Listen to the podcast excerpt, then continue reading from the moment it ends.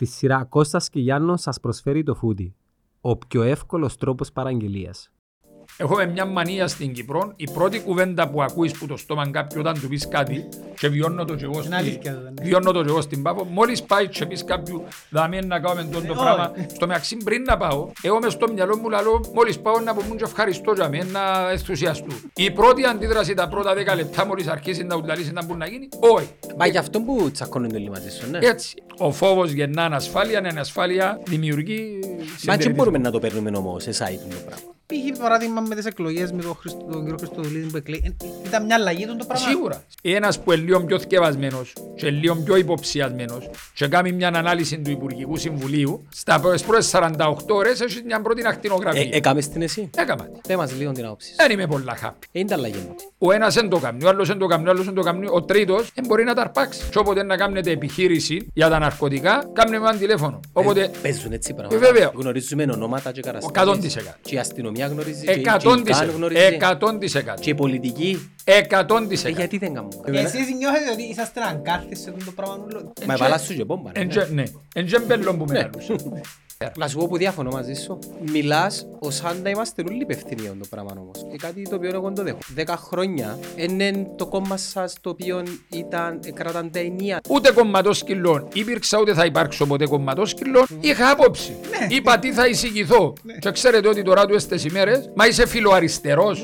Προτιμώ ας πούμε να ψηφίσω κομμουνιστικό κόμμα παρά να ψηφίσω ας πούμε να λέξω στο λίγο αποστάτης. Και το αντίθετο. Τούτον το χάσμα ας πούμε. Εγώ βιώνω το πω. Σφαιρικά βιώνονται όπως το χάσμα της Ομόνοιας με 29. Υπάρχει άστρος το πράγμα να ενωθεί. Ας σου πω. Τούτα ο καλύτερος... Δεν ξέρει ποια είναι 29. Εντάξει, ναι, οκ. Ναι, ακούω, αλλά επειδή δεν είμαι της μάπας, αλλά ξέρω ποινά που κάνω. Γιατί νιώθω τότε σαν το εσωτερικό... 29 κάτι μια ημερομηνία, μήνα που ιδρύθηκε. Μαΐου. Εγώ σε έτσι παιχνίδια ή να βγω να μιλήσω και επειδή είναι κατάλληλη στιγμή να βγω να μιλήσω και να πω πικρά πράγματα. Πότε είναι η κατάλληλη στιγμή. Εντάξει, μου απαντήσεις στην ερώτηση. Τώρα να επανέλθω. Δεν έχει ερώτηση πόντι να πάντα. Αλλά νιώθω ότι είναι και απαντάς μου σε ερωτήσεις που ρώτα με. Ωραία, θέλω έτσι λίγο πιο σύντομα, επειδή νιώθω ότι... Ρώτα με, ό,τι θέλεις. Ωραία, τούτη η βάση... Και πέμουν και πόσες λέξεις θέλεις να σου απαντώ εν κάθε ερώτηση.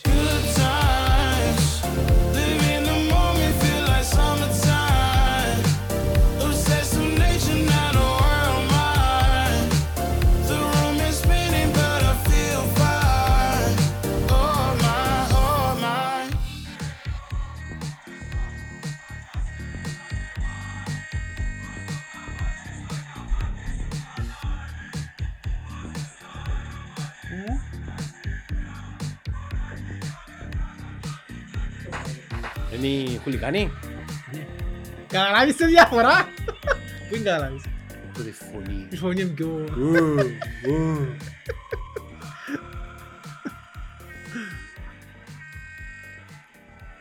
Ξέρεις που έφυγε το σύστημα. Τα Σκόπια. Επιάμε το λεωφορείο που στη Θεσσαλονίκη και πια... Μαυροβούνιο, όλο ξασκόπια, έναν που ήταν. Πώς θα θωρείς τώρα το κλιπ. Το YouTube. Κυρά 9. Που αγαπάς τους ρε, γιατί το... Τι είναι που μ' αγαπώ.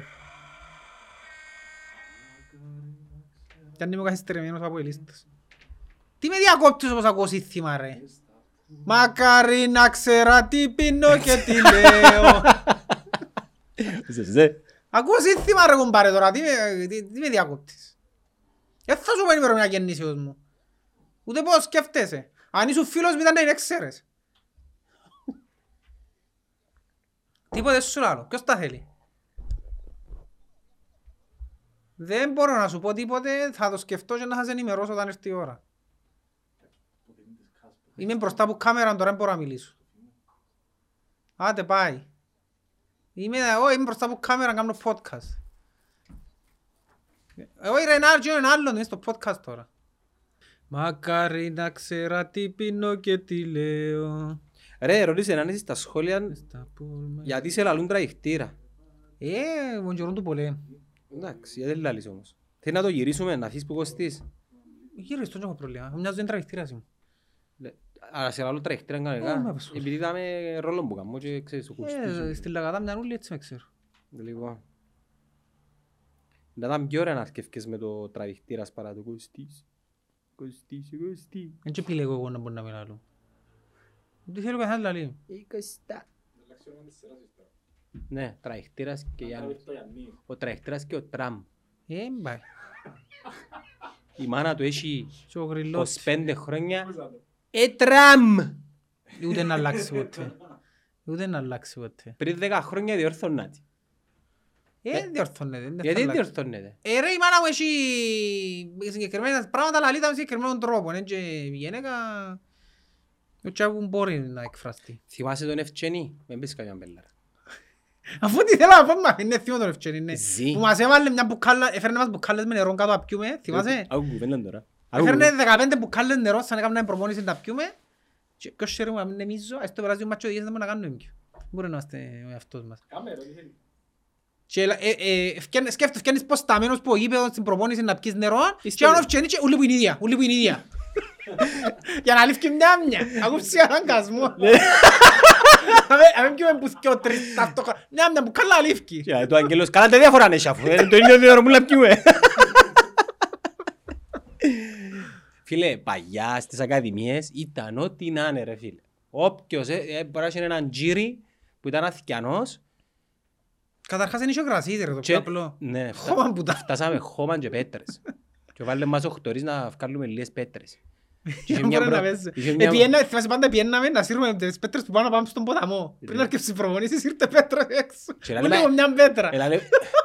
Έλα λέμε μας μια προπονήση. Αν έβρε το δοκάρι θα έκαμε προπονήση.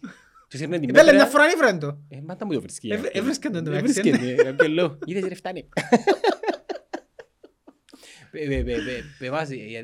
Γιατί σε άλλον τραχτήρα. Γιατί που τα σήμερα βαφτίζεσαι τσινόν που είσαι. Ευκάλαμε που μητσής ο... Έπαιρνε μέσα στο ράλι ο παπάς μου που μητσής. Και φοβούμαι εγώ στο ράλι πολλά που το κάνουν θωρίγοντας και έξω εγώ. Anyway. Και μια φορά είχε ένα βουνό που πρέπει να βγούμε. Πρέπει να βγούμε πάση βουνό και δεν μπορούσα να βγούμε 5-6 χρόνια εγώ. Και είχε ένα θυκιόν του μαζί του και να βάρτω τραβηχτήρα να τραβούμε να ευκάλουμε. Έτσι έμεινε. Δεν μπορεί, βάρτω τραβηχτήρα να τραγούμε να μπορεί να αυκένει το βουνό. Μπορεί κολλάς εσύ. Τι έννοις που κολλούν εγώ. Φουλαλός σου, ήμουν μωρό που δεν μπορούσα να αυκώ το βουνό ρε. Είπεν του βάρτω τραβηχτήρα. Μα τώρα πας να βρεις λογική του κούλι ρε. Ο κούλι του κάθε λίγο έφκαλε παρατσούκλια. Έρχεται τα μια μέρα λαλής. Το φέρνω εγώ. Φίλε, να καταρρύψει ο σύμπαν. Αν έρθει ο... Ο κούλις είναι άτυχος πόνης και πόρα. Να με πάρεις τον τόνα, που ξέρεις ρε που μ' άπαλα λειτουργεί αχάπαρο και περιπέζεις ο κόσμος ρε. Κάλες με ρε τραμιά ημέρα να κάνω ρε ζήλι ρε, τον αχάπαρο, κάθονται και ακούσας. Επινοείται εντάξει. Εννοείται ναι. Η αλήθεια πάντα διαρωτούμε που με λάλε, πιέναμε θόρσαμε την Ομόνια ας πούμε και ένιωθα εγώ ότι παίξαμε καλά, δέρναμε ας πούμε 2-0 και λάλε μου, δεν είναι Ομόνια τούτη. Ναι λάλε μου το και εμένα. Μεν τέλος ήταν τούτη Ομόνια ρε κουμπάρε. Πώς ήταν ένα άλλον του Διομονία. Ρε, θυμούμε έναν παιχνίδι στο Μακάριο 1997-98, Ράουφμαν που δουν τις ιστορίες. Και παίζαμε με τον Απόπ, με τον Ευαγόρα, τέλος πάντων. Δράμεν 7-0. Πάνα ήρκα 7-0 ρε πέλε ας πούμε. Ήταν τον καιρό που κοντραρίσκαμε τους βαροσιώτες. Και μπαίνουμε μέσα στο δίπλο καμπίνο να επιστρέψουμε σπίτι και άλλο του ο κύρις του Μάρκο. Και λάβω του, ναι, είμαι σύνατη η ομάδα, Ράουφμαν και δεν είναι Ομονία του, τι λάλλει. Δεν μπορεί να λάλλει τούτος, ρε, 7-0, τι είναι. Δεν είναι Ομονία του. Και κάθομαι και εγώ σκεφτούμε, τι εννοεί τώρα, βέβαια, με 7-0. Εάν το 7-0 ήταν επειδή ο άλλος ήταν αχάπαρος. Και είχες ένα Ράουφμαν που σου βάλουν τα 4 και τα 5. Και οι άλλοι ήταν, σε σύγκριση με την Ομονία που σκεφτούνταν τούτοι, υποδιέστερη, αντιλαμβάνεσαι γιατί ήταν Ομόνια. Και σε κάποια φάση χρόνο ευθύρεται. Ρε που ήμασταν μητσί, ναι αλλάξαν πολλά. Ρε που ήμασταν μητσί και πήγαιναμε και παίζαμε. Τώρα που κατέβαινε η Ομόνια, θυμάσαι, τέλος ήταν η Αυρά, που τα τσικό ως τα δεύτερα ως την πρώτη ομάδα. Κατέβαινε η Ομόνια να παίξει με τον οποιοδήποτε και ήταν η Ομόνια ας πούμε, έφτασα το. Περιστερώνα. Περιστερώνα, πιέναν Περιστερώνα, ρε φίλε, καρτερούσαμε στον δρόμο την Ομόνια και τον κόσμο, έφτασα τα τούτα, ρε φίλε. Φίλε, Παραλίμνη, ναι, με τα λεωφορεία έρχονταν μπούλες στις πόλεις, Λεμεσό, Πάφων... Το Παραλίμνη είναι το παλιό το γήπεδο. Θυμάσαι το παλιό το γήπεδο. Εν εφεύκαμε που εκεί μέσα. Στο Παραλίμνη είναι το παλιό και στο Παπαδόπουλο στο παλιό δεν είδα ποτέ ο μάπα. Ήμουν πάντα πίσω, γιατί στέκονταν πας στα τέλεια, θυμάσαι και τέλη και στέκονταν και ήμουν μωρό και ήμουν πάντα πίσω που χωρούσαν πάντα τέλεια. Ξύλενες κερκίδες.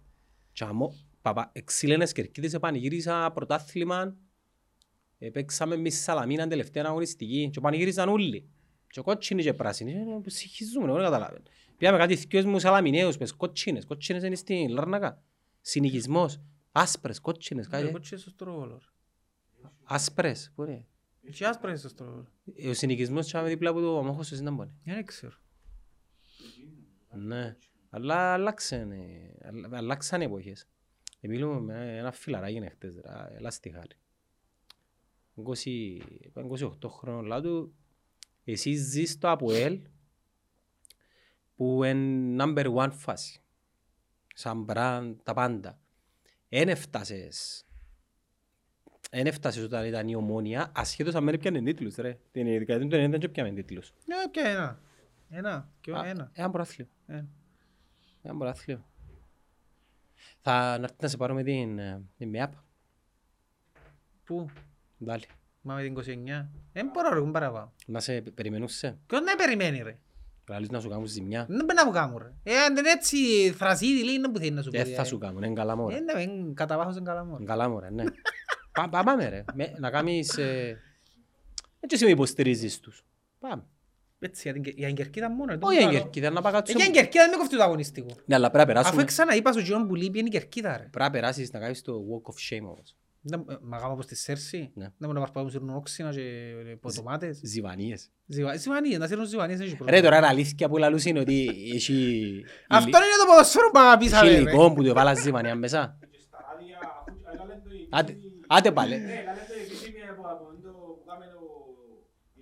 Καλά ρε κουμπάρε, άντε και βάλαν τους ζιβανία, δηλαδή και τούτοι, άμα δεν έρθει ένας ξένος έσωσος ρε κουμπάρε, τον κέρναν τα ζιβανία να πιει, δεν μου το κακό δηλαδή.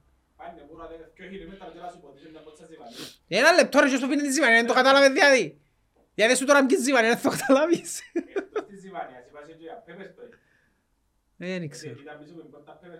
Πως κάποιοι τώρα. Το pepper spray. Είδες είναι τα τέρμανια από τον Αρτεμίου. Έχουν παρακουάδεις. Εν υπάρχει έλεγχο στη β' κατηγορία. Είναι να μπορείς να λες πελάρες δηλαδή. Έλα κύριε Δημάρχε. Είμαστε στο... Τα παιδιά έξω να σε βάλουν μέσα. Θες να κάνεις τα ψώνια της εβδομάδας από την άνεση του καναπέ σου? Το Foodie Market είναι για σένα. Παράγγειλε τα προϊόντα του σπιτιού και απόλαυσε παράδοση στο σπίτι σου. Foodie Market. Σούπερ μάρκετ, σούπερ γρήγορα. Έλα σε πάρω ρε. Πάμε μαμωρά. Ρωτά τον, ναι.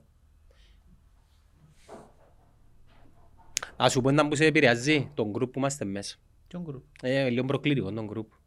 Τοξικό. Τοξικό. Αφού εξήγησα σου ρε, εσύ χρησιμοποιάς λάθες τακτικές. Τι σου είπα ρε. Είπα σου ο συνάδελφος μου που έχω, πάω και αμέ, βάλε μου συστήματα, επικεντρώνεται στο συνέστημα, δεν επικεντρώνεται στο να μου πει για την εταιρεία, να μου πει είσαστε χόχοι, να μου πει, τι είναι να μου τα πεις τώρα, δεν τα ξέρω αργόν πάρε, γιατί να μου τα λαλείς. Γιατί εγώ λαλούς έτσι ρε. Επικεντρώνεται, ναι, λαλείς μου τα. Εσύ λαλούς. Λαλείς μου τα, ναι, είσαστε της εταιρείας, είσαστε του κόμματος, είσαστε, λαλείς μου τα όλα. Το πράγμα είναι να βγάλει αντίδραση είναι ο άλλος, ενώ αν έρθει και πουλήσεις μου, πώς μου το πουλάτος ο συνάδελφος μου. Αγάπη. Αγάπη είναι ότι να σε πάρω και να κάνουμε τα πράγματα, συστήματα, ξέρω εγώ, ιστορίες. Πρέπει να παίξεις με συνέστημα και όχι να πάεις κόντρα στο συνέστημα. Ω, καλώς το Δήμαρχο, τον καλό.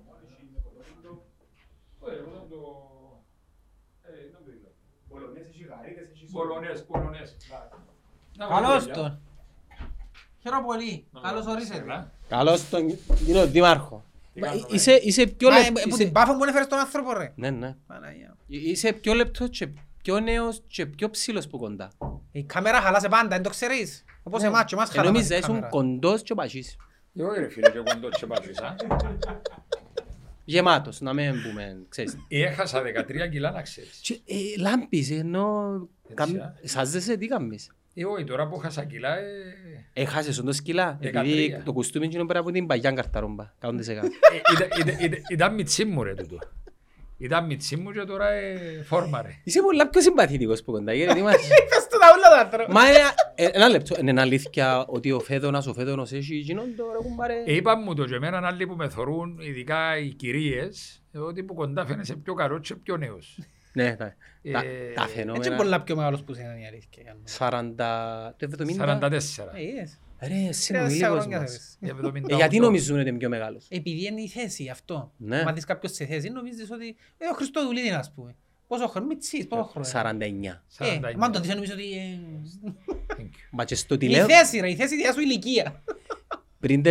Πριν κατά τη διάρκεια των εκλογών, μιλήσαμε στο τηλέφωνο με τον πρόεδρο. Και εγώ μου φάση, έλα κύριε Χριστοδουλίδη. Έλα ρε, έλα λέει. Να μιλώ και εγώ έτσι ας πούμε τώρα. Και μιλούσαμε για το πότε να φιλοξενήσουμε. Ναι ρε, πρέπει μια ημερομηνία να βάρθει λαλή. Καταλάβεις, ήταν πιο κοντά στην ηλικία. Είναι μια γενιά ρε, αυτό ρε είναι η κουβέντα που είπες ότι είναι η γενιά μας που διοικά πλέον τώρα. Αλλάξε παντού, θωρείς το ότι όλη η πολιτική τώρα είναι όλη της νέας γενιάς. Ποιος είναι ο πιο μεγάλος? Ο Μάκης ο Κεραπνός.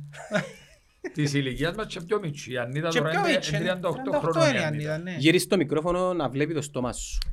Καλώς όρισες στο σειράνγκος της Γιάννης. Θα μας δει όλη η Κύπρος τώρα. Έτσι, πάμε. Θα σου πω, ό,τι θέλεις λες. Δεν έχει φίλτρα, δεν έχει... Τόσο το λαλούσι. Τώρα γράφουμε. Πάντα. Έκατσε και με γράφει να ξέρεις. Τέλος, α.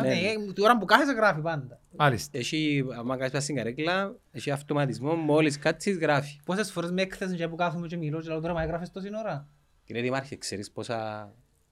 Δοκουμέντα έχουμε φυλάμενα που τα off-camera. Που τα off-camera. Κλείουμε σπίτια, κυβερνήσεις, εταιρείες και οικογένειες. Να προσέχουμε καλό. Πώς τα πάμε? Πάμε καλά. Πάμε καλά. Πάει καλά και η Πάφος. Πάνε καλά και τα έργα μας. Η Πάφος η ομάδα. Η Πάφος γενικότερα. Η Πάφος η πόλη πάει καλά, αλλά πάει και η ομάδα καλά. Εν είμαι της μαππάς. Είναι πολλά διπλωματικό. Όχι, μπορεί να είμαι από τους λίγους, για να ξέρεις, επία μάπαν το 1998 και ξαναμπήκα σε γήπεδο το 2022. Α, τίποτε δηλαδή. Έκανα 24 χρόνια και μπήκα γιατί τώρα έχω ένα γιο μιτσί, εν 8 χρονών, και χωρίς να έχει γονίδια, φυσικά είναι ο παππούς του που τη μάμαν του, χωρίς να έχει γονίδια βρέθηκε να τα αρέσει και η μάπα. Και πάει και η μάπαν... Η ντόματα είναι ο γιος. Με τον ακρίτα χλώρακας, παίρνω με τον ακρίτα χλώρακας και παίζει ο Μίτσις. Είναι τα διπλωματικές επιλογές του δες. Είναι με τον ακρίτα λαλείς ο Μίτσις. Ο Μίτσις είναι με τον ακρίτα. Επήρα τον στο γήπεδο που παίζει η Πάφος πριν κάτι μήνες και λέει μου παπά, εγώ είμαι με την Πάφο, εγώ είμαι με τον ακρίτα. Αλλά του ρες σιωπήν και είναι η Πάφος για μένα, αλλά είσαι ότι είσαι με την Πάφος. Εντάξει, χαίρεσαι που πάει καλά η Πάφος. Έτσι, πάει καλά. Πάει καλά και καλόν, επίεν ο κόσμος στο γήπεδο, ενώ για χρόνια πολλά επίενε και τώρα 200-300 άτομα στη... Και μάνα μου να πάνε να δουν, ομάδα που παλεύκει μεταξύ... Έτσι, μεταξύ πρώτης δεύτερης κατηγορίας, τώρα οι Ρώσοι και αμέ έβαλαν λεφτά. Εγνώρισες τους? Ξέρω τον έναν, ήρθε δύο φορές στο γραφείο μου και δεν μιλά... Που... Μην με ρωτάτε, είναι τα ονόμα τούτος που την έχει, δεν έρχεται στην Πάφος. Σπάνια έρχεται ο πραγματικός ιδιοκτήτης, έχει έναν άλλον που του τρέχει τις δουλειές του. Και ενώ ήρθε νέα δυο φορές, θέλει να κάνει νέο γήπεδο, ήρθε μες στο γραφείο, φέρε μου κάτι μακέτες, 30-40 εκατομμύρια ευρώ θέλουν να κάνουν, να έχουν το παφιακό να κάνουν. Είσαι decision maker για τον το πράγμα? Όχι, για το ακριβώς το θέμα, απλώς θέλουν τη βοήθεια ενοκόα. Ενοκόα, για την υπόθεση είναι ενοκόα. Τούτοι θέλουν να χαλάσουν το παφιακό και να κάνουν γήπεδο για μέσα 40 εκατομμύρια. Εξήγησα τους ότι και να περάσει το θέμα. Δημόσιος ο χώρος, να θέλουν να παίζουν μέσα και οι άλλες ομάδες, να θέλουν και οι άλλες ομάδες να το χρησιμοποιούν. Άρα να μην κάνουμε τίποτε, καταλάβες. Τούτοι θέλουν, όχι, δεν είμαι από τούτους τους πολιτικούς. Αφού θα προχωρήσει. Εμένα, κοιτάξτε, είναι καλά την ώρα που έρχεται ένας μες στο γραφείο να του λέει την αλήθεια. Και επειδή εμένα αρέσκει μονακόφκο δρόμο, τα πρώτα κανένα δύο χρόνια που ήμουν δήμαρχος μπορεί να τύχε να χάσω χρόνο. Περνώντας ο χρόνος, δεν δέχομαι να χάνω χρόνο. Γιατί περνώντας τα χρόνια, δεν δέχομαι να χάνω χρόνο. Μπαίνει ο άλλος μέσα και αρχίζει και λέει σου πράγματα ανεδαφικά. Ο Ρόμαν του Πόφ. Ο Ρόμαν του Πόφ. Ναι. Εν τούτος που είναι έξω. Ο Ρόμαν του Πόφ είναι τούτος που είναι έξω. Ναι, στο εξωτερικό ο ιδιοκτήτης. Έχει δικλείδες ασφαλείας. Γιατί πολλοί εκφράσασαν, ας πούμε, ανησυχίες ότι έφτασε και στον Άρη το ίδιο που γεννήθηκε και σε άλλες ομάδες. σαν κράτος, αν ξέρετε δηλαδή, έχει κάποιες δικλείες ασφαλείας, ότι οι άνθρωποι, αν αποφασίζουν τώρα παράδειγμα ο Ρώμα να φύγει, η ομάδα της Πάφου είναι εκτεθειμένη, είναι καλυμμένη, μια πορεία του τύπου. Να φύγει πού, από τη δική του. Δική του η ομάδα πρέπει να εμπουλήσει. Δική του πρέπει να εμπουλήσει. Άρα πρέπει να εμπουλήσει. Πρέπει να εμπουλήσει την ομάδα. Τσινόν το οποίο εμένα με ανησυχεί και οφείλω να το πω, είναι ότι τα τελευταία χρόνια έχουμε μια ιδιαίτερη παρουσία των Ρώσων. Εν καλά. Μόνο τα τελευταία χρόνια. Χαίρονται οι δικοί μας, αφού ξοθιάζουν λεφτά. Εγώ είμαι πάντοτε σε τούτα τα θέματα λίγο επιφυλακτικός. Ναι. Τούτη η τρομερή προσπάθεια που γίνεται από τους Ρώσους να διεισδύσουν στην Κυπριακή Εκκλησία, να διεισδύσουν στο Κυπριακό ποδόσφαιρο, να διεισδύσουν στην Κυπριακή πολιτική σκηνή, τούτο το πράγμα πρέπει να το προσέξουμε.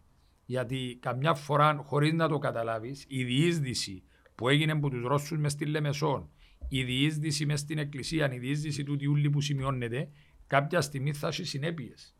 Κάποια στιγμή να αποκτούν τέτοια επιρροή και αν λάβεις υπόψη και τα 6.000 διαβατήρια που ευκάλαν, άρα 6.000 εκλογικά βιβλιάρια, με ό,τι αυτό συνεπάγεται, κάποια στιγμή μπορεί να αποκτήσουν μια τέτοια επιρροή και να μας δημιουργήσουν προβλήματα στις επιλογές μας στην εξωτερική πολιτική. Είναι κάτι τέτοιο που έγινε και των καιρών που ήταν η κρίση χρηματική. Όχι, θέλαν να προστατεύσουν κεφάλαια ρώσικα. Μα και ακόμα και πιο πριν που ήταν επί Μιλόγεβιτς, ας πούμε. Και αμέν και καταλάβες ήταν που, πολλοί και καταλάβαν ήταν που έγινε. Εστήσαμε μια κατάσταση, έναν πλυντήριο και φέρναμε τα λεφτά τα ρώσικα στην Κύπρο. Επλουτίζασαν κάποιες στις τράπεζες και κάποιες στα λογιστικά και τα δικηγορικά γραφεία. Φέρε λεφτά. Εφτάσαμε στο σημείο να έχουμε 75 δισεκατομμύρια μέσα στις τράπεζες μας. Η οικονομία μας εμάς ουλιούλη 18 δισεκατομμύρια είναι το turnover, το ΑΕΠ. Οι τράπεζες ήταν γεμάτες λεφτά, επληρώναν 6% επιτόκιο, 5-4 για να έρθουν οι Ρώσοι να τα φέρουν. Τώρα τα λεφτά έπρεπε να δοθούν δάνεια. Η δουλειά της τράπεζας ήταν πόνη. Που τη μια πάντα πιάνει καταθέσεις και διά επιτόκιο, και που την άλλη δανείζει λεφτά με λίγο πιο ψηλών επιτόκιων. Άρα, τσιόν που δανείζεις πλην του ομπουδιάς, εν το κέρδος σου και η μισθή που πρέπει να πληρώνεις. Αποτέλεσμα, βρίσκαν τον κάθε αχάπαρο, τον κάθε άσχετο, τον κάθε τυχοδιώκτη, τον κάθε επικίνδυνο και φορτώναν το δάνεια. Επιάνει και ο κόσμος καλώς δάνεια, αλλά ήσαν και πολλοί κόσμοι που πιάνε δάνεια που με μαθηματική ακρίβεια την ημέρα που του διούσαν το δάνειο, με απλή λογική, σύνον το δάνειο δεν υπήρχε περίπτωση καμιά φορά να ξοφληθεί. Γιατί το προφίλ σύνου που πιάνε το δάνειο, ήταν καθαρό ότι δεν υπάρχει περίπτωση τούτος ο άνθρωπος με τίποτε να το ξοφλήσει. Παρόλα τα αυτά, επειδή οι τράπεζες ήταν γεμάτες λεφτά, και έπρεπε να τα διούν έξω να πιάνουν τους στόχους, έκαμα χρεόγραφα, έκαμα αξιόγραφα, έκαμα δάνεια, φοιτητοδάνεια, δάνεια για τις διακοποδάνεια, δάνεια για τα Χριστούγεννα, για το Πάσχα, εδώ και κάρτες. Βρίσκαμε μέσα στον δρόμο, μόλις ήρθα εγώ τότε που φοιτητής. Και ρωτούσαμε αν θέλω δάνειο, αν θέλω κάρτα, αν θέλω δεύτερη κάρτα, αν θέλω τρίτη κάρτα. Ξεπουλούσαν προϊόν. Επουλούσαν προϊόν γιατί εγεμώσαμε τα λεφτά τους Ρώσους μέσα στις τράπεζες και ήξεραν να τα κάνουν. Αποτέλεσμα ήρθαν το 2013 και εδώ κάνουν λαΐσα κάτω όμως. Και εδώ κάνουν κάτω και αρκέψαν να πιάνουν σπίτια και αρκέψαν ο κόσμος να εκουρευτήκαν οι καταθέτες γιατί δεν πιέναν. Εκείνοι που τα δανειστήκαν δεν πιέναν να τα παρουσί. Άρα όταν αφού είναι τα λεφτά μου, εγώ που βάλα κατάθεση 50.000 ευρώ. Και πιάνεις τα εσύ, ή όταν εσύ δεν τα φέρνεις πίσω, σημαίνει ότι εγώ δεν έχω μέσα το ταμείο να πιάω, άρα να με κουρέψω. Η άποψη για το κούρεμα ποια είναι? Η άποψη μου για το κούρεμα τότε, έτσι όπως τα κάμασι, δεν είχαμε άλλη επιλογή. Ή έπρεπε να γίνει έναν οριζόντιο κούρεμα 10% όπως ήταν η πρώτη πρόταση, δεν επέρασε η πρώτη πρόταση, έκαναν τους ήρωες μέσα στη Βουλή, η μανία τους είναι να πούμε η πρώτη αντίδραση. Αντί να κάτσουμε νούσιμα να αποφασίσουμε, να δούμε τα πράγματα, να τα τετραγωνίσουμε, η πρώτη αντίδραση είναι το όχι. Έχουμε μια μανία στην Κύπρο, η πρώτη κουβέντα που ακούεις που το στόμα κάποιου όταν του πεις κάτι, και βιώνω το και εγώ στην Πάφο, μόλις πάει και πεις κάποιου δαμέν να κάνουμε το πράγμα, να ανοίξουμε νέα δρόμο και να γίνει, στο μεταξύ πριν να πάω, εγώ μες στο μυαλό μου λαλώ, μόλις πάω να πω μου και ευχαριστώ για μένα, ενθουσιαστώ. Η πρώτη αντίδραση τα πρώτα 10 λεπτά μόλις αρχίσει να ουλαλήσει να μπουν να γίνει, όχι. Φυσικά, αν έχεις το κουράγιο και την υπομονή και εξηγήσεις τους και συζητήσεις και λίγο μαζί τους, καμιά φορά να μαλώσεις και λίγο μαζί τους, μετά είναι τα δικαιονίσιον, μπράβο, συγχαρητήρια. Μα γι' αυτό που τσακώνονται όλοι μαζί σου, ναι. Έτσι, έχει κόσμο που τσακώνεται μαζί μου, για αυτό το πράγμα και ξέρεις η ηρωνία ήταν πολύ. Έρχεται ύστερα από 5 μήνες, από 6 μήνες, δήμαρχε τελικά είσαι δίκιο. Λέω του ρε μα είχα δίκιο, αλλά κατάλαβες ότι εκαταταλαιπώρησες με. Ναι. Συζητούσαμε, χάναμε τις ώρες μας, έχω 1000 δουλειές να κάνω. Ελάλου σου το αυτονόητον, ελάλου σου τούτον που σε συμφέρει. Με την καλή έννοια σε συμφέρει. Να γίνει κάτι ωραίο. Εγώ με μαγαζίν έχω δαμέ, με καφετέρια αν έχω, ούτε ανταγωνιστής σου είμαι, ούτε και θέλω να σε κλείσω γιατί θέλω να ανοίξω μια άλλη καφετέρια ενός φίλου μου ή τη δική μου. Εν καταλάβεις ότι τον εντός συμφέρον δαμέ να γίνει τον το συστάρισμα κτλ. Η απάντηση, έχεις δίκιο, αλλά ξέρεις, εμάθαμε δήμαρχε 30 χρόνια και έτσι ήταν τα πράγματα. Τώρα ήρθες εσύ τα μένα μας τα αλλάξεις να τα κάνεις, όμως τώρα μπράβο συγχαρητήρια. Είναι η αντίσταση στην αλλαγή. Είναι μπράβο. Κύριον, είπες το πολλά ωραία, η αντίσταση στην αλλαγή θέλει ολόκληρα μαθήματα και ολόκληρη αλλαγή κουλτούρας η Κύπρος για να μάθουμε να αγαπούμε την αλλαγή. Μεγάλη υπόθεση και ένας λαός για να προοδεύσει μια κοινωνία, για να αναπτύξει, για να απελευθερώσει τις δυνάμεις της πόση μέσα και να τη δεις πραγματικά και οι νέοι εμείς, για να μπορέσει η νέα γενιά να απελευθερώσει δυνάμεις κτλ. Πρέπει να μάθει να αγαπά την αλλαγή. Την αλλαγή που το να μετακομίσεις σε ένα νέο σπίτι, σε να μετακομίσεις σε μια νέα πόλη, να κάνεις κάτι καινούριο στη ζωή σου, να αλλάξεις δουλειά. Πάνω άλλος κάθεται για μένα μπορεί να έχει 1000 δυνατότητες. Ρε μήνες και αμέσως πιάνεις 1.200 ευρώ, πιένε λίγο πιο και κάμε κάτι άλλο, μπορεί να πιάσεις παραπάνω. Έμα τώρα ευολεύτηκα τα μεν, τα μωρά εν το αυτόν, πού να γυρεύκω έμπειρας. Και βλέπεις άτομα που έχουν δυνατότητα να πιάω 2.000 και 3.000 ευρώ μισό και μηνίσκουν για μέ γιατί φοβούνται την αλλαγή. Μηνίσκουν σε ένα σπίτι που τους βολεύκει, ενώ μπορεί να βρουν ένα άλλο σπίτι με τα ίδια λεφτά να τον νοικιάσουν, εν τους βολεύκει, αλλά πού να κάνω τόν το πράγμα. Εγώ ξεκινά από τα απλά πράγματα, αλλά όταν τα πιάσεις και πάεις μέσα βαθιά, βρίσκεις το σε όλον το φάσμα. Φοβούνται το ρίσκο της αλλαγής, εν αγαπούν την αλλαγή. Συντηρητισμός τόν το πράγμα. Έχουμε μια κοινωνία, είμαστε μια κοινωνία συντηρητική και πρέπει να ανοίξουμε. Φυσικά έχει ερμηνείες, επειδή έψαξα το έτσι πιο βαθιά, γενικά οι νησιώτες, οι άνθρωποι που ζουν σε νησί, που ζουν απομακρυσμένα από μεγάλα αστικά κέντρα, που έχουν ένα θέμα με την αλλαγή. Φοβούνται την αλλαγή. Περάσαμε, μην ξεχνάς ότι είμαστε η πρώτη γενιά εμείς που γεννηθήκαμε εν ειρήνη. Ναι. Οι προηγούμενες γενιές επεράσαν πολέμους, αγώνες, συγκρούσεις, πράγματα. Γενικά ο πόλεμος, η σύγκρουση, η προσφυγιά δημιουργεί ένα συντηρητισμό. Δύσκολα ο άλλος ξαπολά κάτι. Φόβο, ανασφάλεια. Η ανασφάλεια, ο φόβος γεννά ανασφάλεια, η ανασφάλεια δημιουργεί συντηρητισμό. Μα και μπορούμε να το παίρνουμε όμως σε site το πράγμα. Τούτον που έγινε όμως, ας πούμε τώρα, πήγε παράδειγμα με τις εκλογές με τον κύριο Χριστοδουλίδη που εκλέγει, ήταν μια αλλαγή το πράγμα. Σίγουρα, ανεξαρτήτως. Κοίταξε, κάποιος είτε ψήφιζε τον Χριστοδουλίδη είτε όχι, εάν κάποιος κάτσει ψύχραιμα και δει το φαινόμενο πώς εξελίχθηκε και ποιος κόσμος εστήριξε και γιατί έγινε τούτη αλλαγή, ναι, ήταν μια αλλαγή. Εφιέν που την πεπατημένη ότι πάμε με τα κόμματα, πάμε με τούτην τη γραμμή, υπάρχει σινιόριτι, να περιμένουμε τον από πάνω να φύγει για να πάει ο από κάτω στον από πάνω, έσπασε τούτον το πράγμα. Ήταν ενάντια όμως στα κομματικά σας, ας πούμε, συμφέροντα. Τώρα λέω το γενικό. Τώρα ο καθένας είναι να κάνει την ερμηνεία του, το ΑΚΕΛ την ερμηνεία του, ο ΔΗΣΥ την ερμηνεία του, τα στελέχη των κομμάτων την ερμηνεία τους. Πόσο χρονικό διάστημα θέλουμε για να δούμε κατά πόσο όντως ήταν μια αλλαγή? Επειδή εγώ... 6 μήνες. 6 μήνες. Για μένα... Χριστούγεννα δηλαδή. Άλιστα. Για μένα... Τι περιμένεις να δεις? Όσοι είναι πιο προσεκτικοί μπορείς τις πρώτες 100 μέρες να το δεις το πράγμα που πάει. Είναι 3-4 πράγματα. Είναι οι διορισμοί αυτοί καθεαυτοί. Ένας που ξέρει να... Ο περισσότερος κόσμος γιατί θέλει 6 μήνες? Δεν ξέρει ποιοι εμπονεί οι υπουργοί. Ένας που είναι λίγο πιο θκευασμένος και λίγο πιο υποψιασμένος και κάνει μια ανάλυση του Υπουργικού Συμβουλίου, στα πρώτες 48 ώρες έχει μια πρώτη ακτινογραφία. Έκαμες την εσύ? Έκαμα την. Πες μας λίγο την άποψη. Δεν είμαι πολλά χάπη. Είναι τα αλλαγή εντούτη. Εντάξει, είναι και σημαίνει. Αλλαγή σε πρόσωπα. Φίλε, να φανεί. Ο πρόεδρος είναι το πρώτο βιολί πάντα. Έχουμε το σύστημα μας, εμάς είναι η προεδρική δημοκρατία. Ο πρόεδρος εμάς έχει εξουσίες και λόγω του ότι έφυγε ο αντιπρόεδρος, όπου ήταν ένα check and balance το σύνταγμα μας ήταν με τέτοιον τρόπο, ούτως ώστε το 1963. Ούτως ώστε την ώρα που έφυγε ο τουρκοκύπριος αντιπρόεδρος, ο οποίος είχε βέτο, ο οποίος ήθελε στη συνένεση του για να κάνει σε διορισμό κτλ.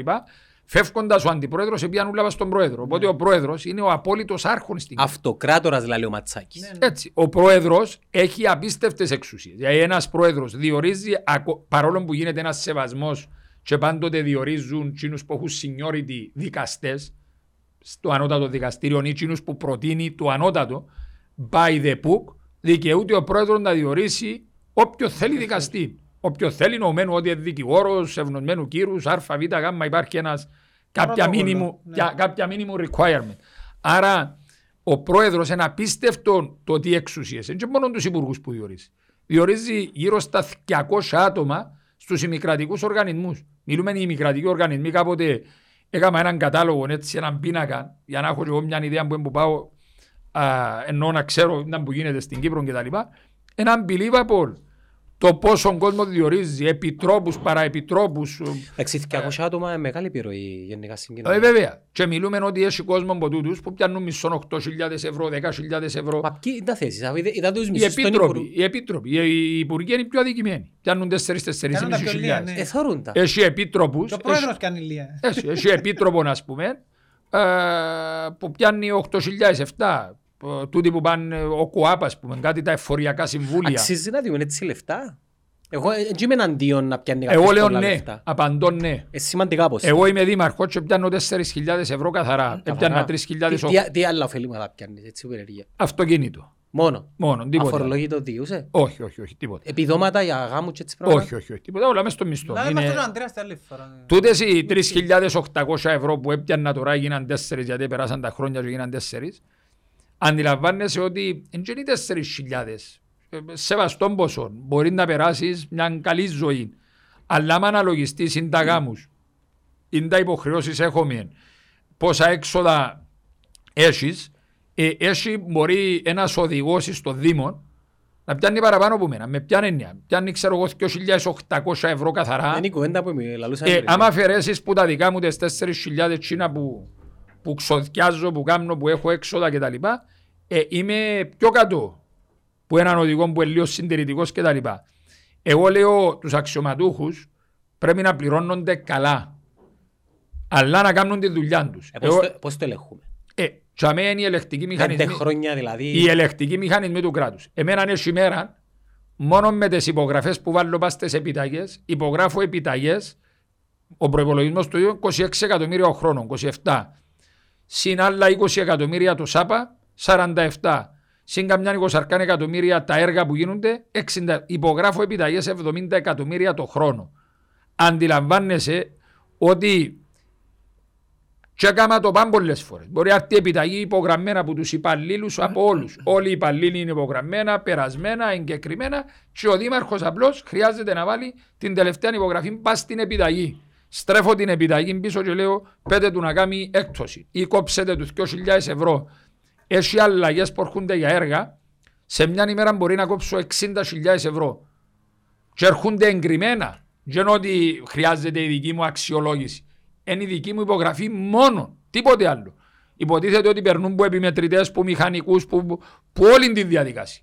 Και είναι καθόλου νόμιμο να υπογράψω εγώ την έγκριση για την αλλαγή 200.000 ευρώ. Και λαλό κόψετε του 20. Πάει πίσω, μα δημαρχέ θα δεχτεί. Ρε πάρτε το πίσω και θα δείτε. Πάει πίσω, έρχεται 180. Σήμερα που μπορεί να γλιτώσω του Δημαρχείου μόνο με τις υπογραφές και με τον έλεγχο που κάνω για μέ, χωρίς να είχα την υποχρέωση. Μπορεί 100.000 ευρώ. Άρα ο μισθός μπορεί σε μια ημέρα να βγάλω τον μισθό 3 χρόνων. Άρα τι θέλω να πω με τούτο?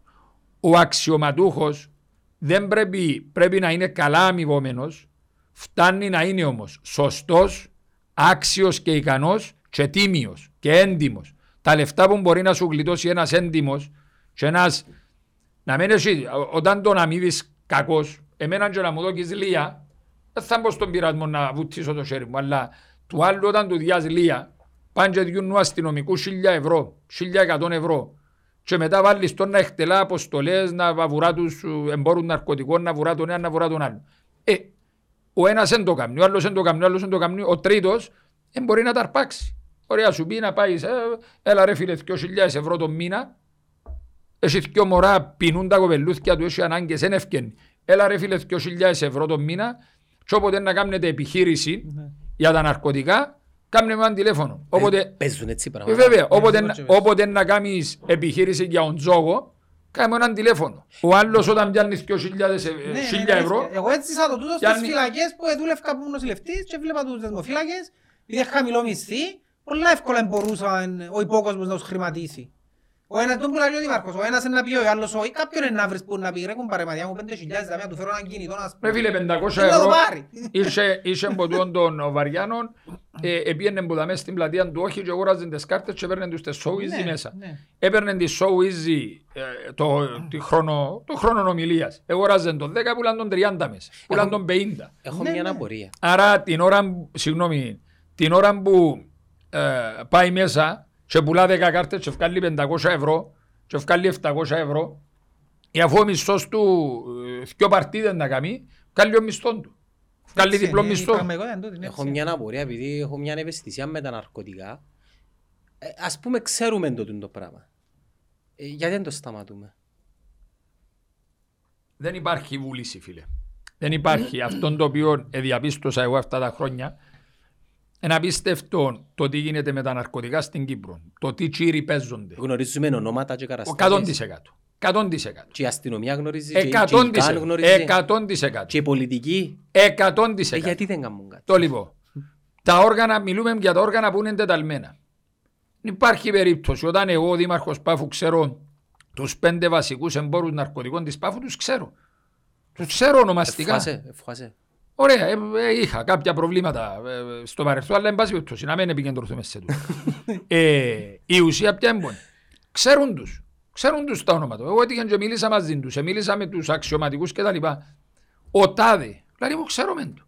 Και πότε δεν τα φέρνει, και πού τα παίρνει. Καλά, ρε φίλε, εμένα τζον που είναι ασύλληπτο, δεν γίνεται μια συντεταγμένη πολιτεία, έναν κράτος με δομές, με αστυνομία, με υπηρεσίες, με όλη την δομή που έχουμε. Να λέμε ότι ναι, αλλά ήταν να κάνουμε, γίνεται να μπορούμε να κάνουμε. Πρέπει να βρούμε, γίνεται να λέμε, ξέρεις, στο Δήμο της Πάφου έχει διαφθορά. Αλλά δεν μπορούμε να κάνουμε, αφού θέλουν να τρώσουν, δεν μπορούμε να κάνουμε. Γίνεται, λέω εγώ, ο Δήμαρχος, ξέρεις, έχει διαφθορά, αλλά δεν μπορούμε. Σημαίνει ότι ή είμαι και εγώ διεφθαρμένος, ή εν πάση περιπτώσει ότι βολεύομαι με τσιόν που γίνεται που κάτω. Εγώ έχω λύση να θέλω. Κάμνω και εγώ τις δουλειές μου. Άρα, τσιόν το οποίο χρειάζεται είναι να παρθούν. Και να έχουν τη βούλη. Φοβούνται, βαρκούνται. Κάπου νιώθουν και το σύστημα μας, όπως είναι, λέμε, Δήμαρχε. Να αλλάξω εγώ το σύστημα, μια απάντηση. Δεύτερο, παίρνουμε τους για τις κλοπές, για τα ναρκωτικά, παίρνουμε τους στο δικαστήριο, βάλει του ποινή 6 μήνες, πάει μέσα, στους 3 μήνες εν έξω, ξανακάμει τα, ξαναπαίρνουμε τον, βάλει τον 6 μήνες, στους 2 μήνες εν έξω, προς τι, παίρνουμε τον στο δικαστήριο. Αντί να τον προφυλακίσει, λέει ο δικαστής ελεύθερος. 4 ημέρες που είναι ελεύθερος, ώσπου να πάρουν ξανά να δικαστεί, ξανακάμνει την ίδια εγκλοπή, την ίδια εμπορία ναρκωτικών κτλ. Είναι ένα πράγμα το οποίο θέλει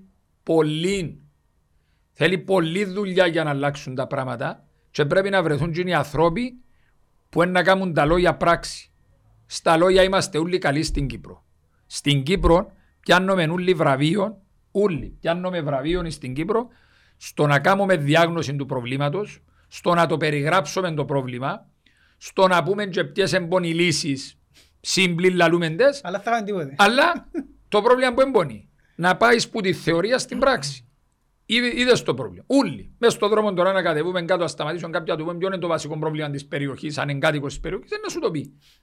Όλοι, ο τελευταίος, και οι δημάρχοι, και οι δημοτικοί σύμβουλοι, και οι υπουργοί, όλοι, αν να σου πούν πάνω κάτω το πρόβλημα. Πού είναι το πρόβλημα? Να σηκώσεις τα μανίκια πάνω και να αρκέψεις. Για να αλλάξει το πράγμα να πάει που δαμέ, να αντιδράσει. Γιατί μου το παίρνεις δαμέ? Κάτσε δαμέ τώρα να του εξηγείς γιατί το παίρνεις δαμέ. Να αντιδράσεις εσύ, μα γιατί το φέρες μπροστά μου? Πάρ' το πιότσι. Τούτη διαδικασία έχει πολλούς που την αντέχουν. Εν έχουν το στομάχι, την υπομονή, την επιμονή. Να πούν ότι όχι, το πράγμα τέλος θα πάει δαμέ. Η δουλειά τους ποια εμπονή? Η δουλειά τους, ρε φίλε, εθκιό τα προβλήματα που έχουμε στην Κύπρο. Το ένα πρόβλημα είναι ότι σε κέρια πόστα έχουμε ανθρώπους που είναι ικανοί και μέτριοι. Αυτή τη στιγμή ένα από τα βασικά προβλήματα στην Κύπρο είναι ότι το σύστημα μας όπως λειτουργεί, το σύστημα με την καλή έννοια, γιατί παντού υπάρχουν συστήματα, το σύστημα εμάς εκατάντησε στην Κύπρο να είναι πάντα μια αρνητική λέξη. Δεν είναι πάντα μια αρνητική λέξη το να υπάρχει ένα σύστημα. Σύστημα διοίκησης, σύστημα διακυβέρνησης, σύστημα λήψης αποφάσεων. Τα συστήματα τα οποία υπάρχουν στην Κύπρο προωθούν σε κέρυες και νευραλγικές θέσεις μέτριους ανθρώπους. Δεν επιβραβεύουν τους καλούς. Δεν επιβραβεύουν τον καλό. Γιατί? Υπάρχει απάντηση. Ο μέτριος είναι υπάκουος. Ο μέτριος είναι δεχτικός σε πιέσεις. Ο μέτριος ό,τι του πεις εν να κάνει.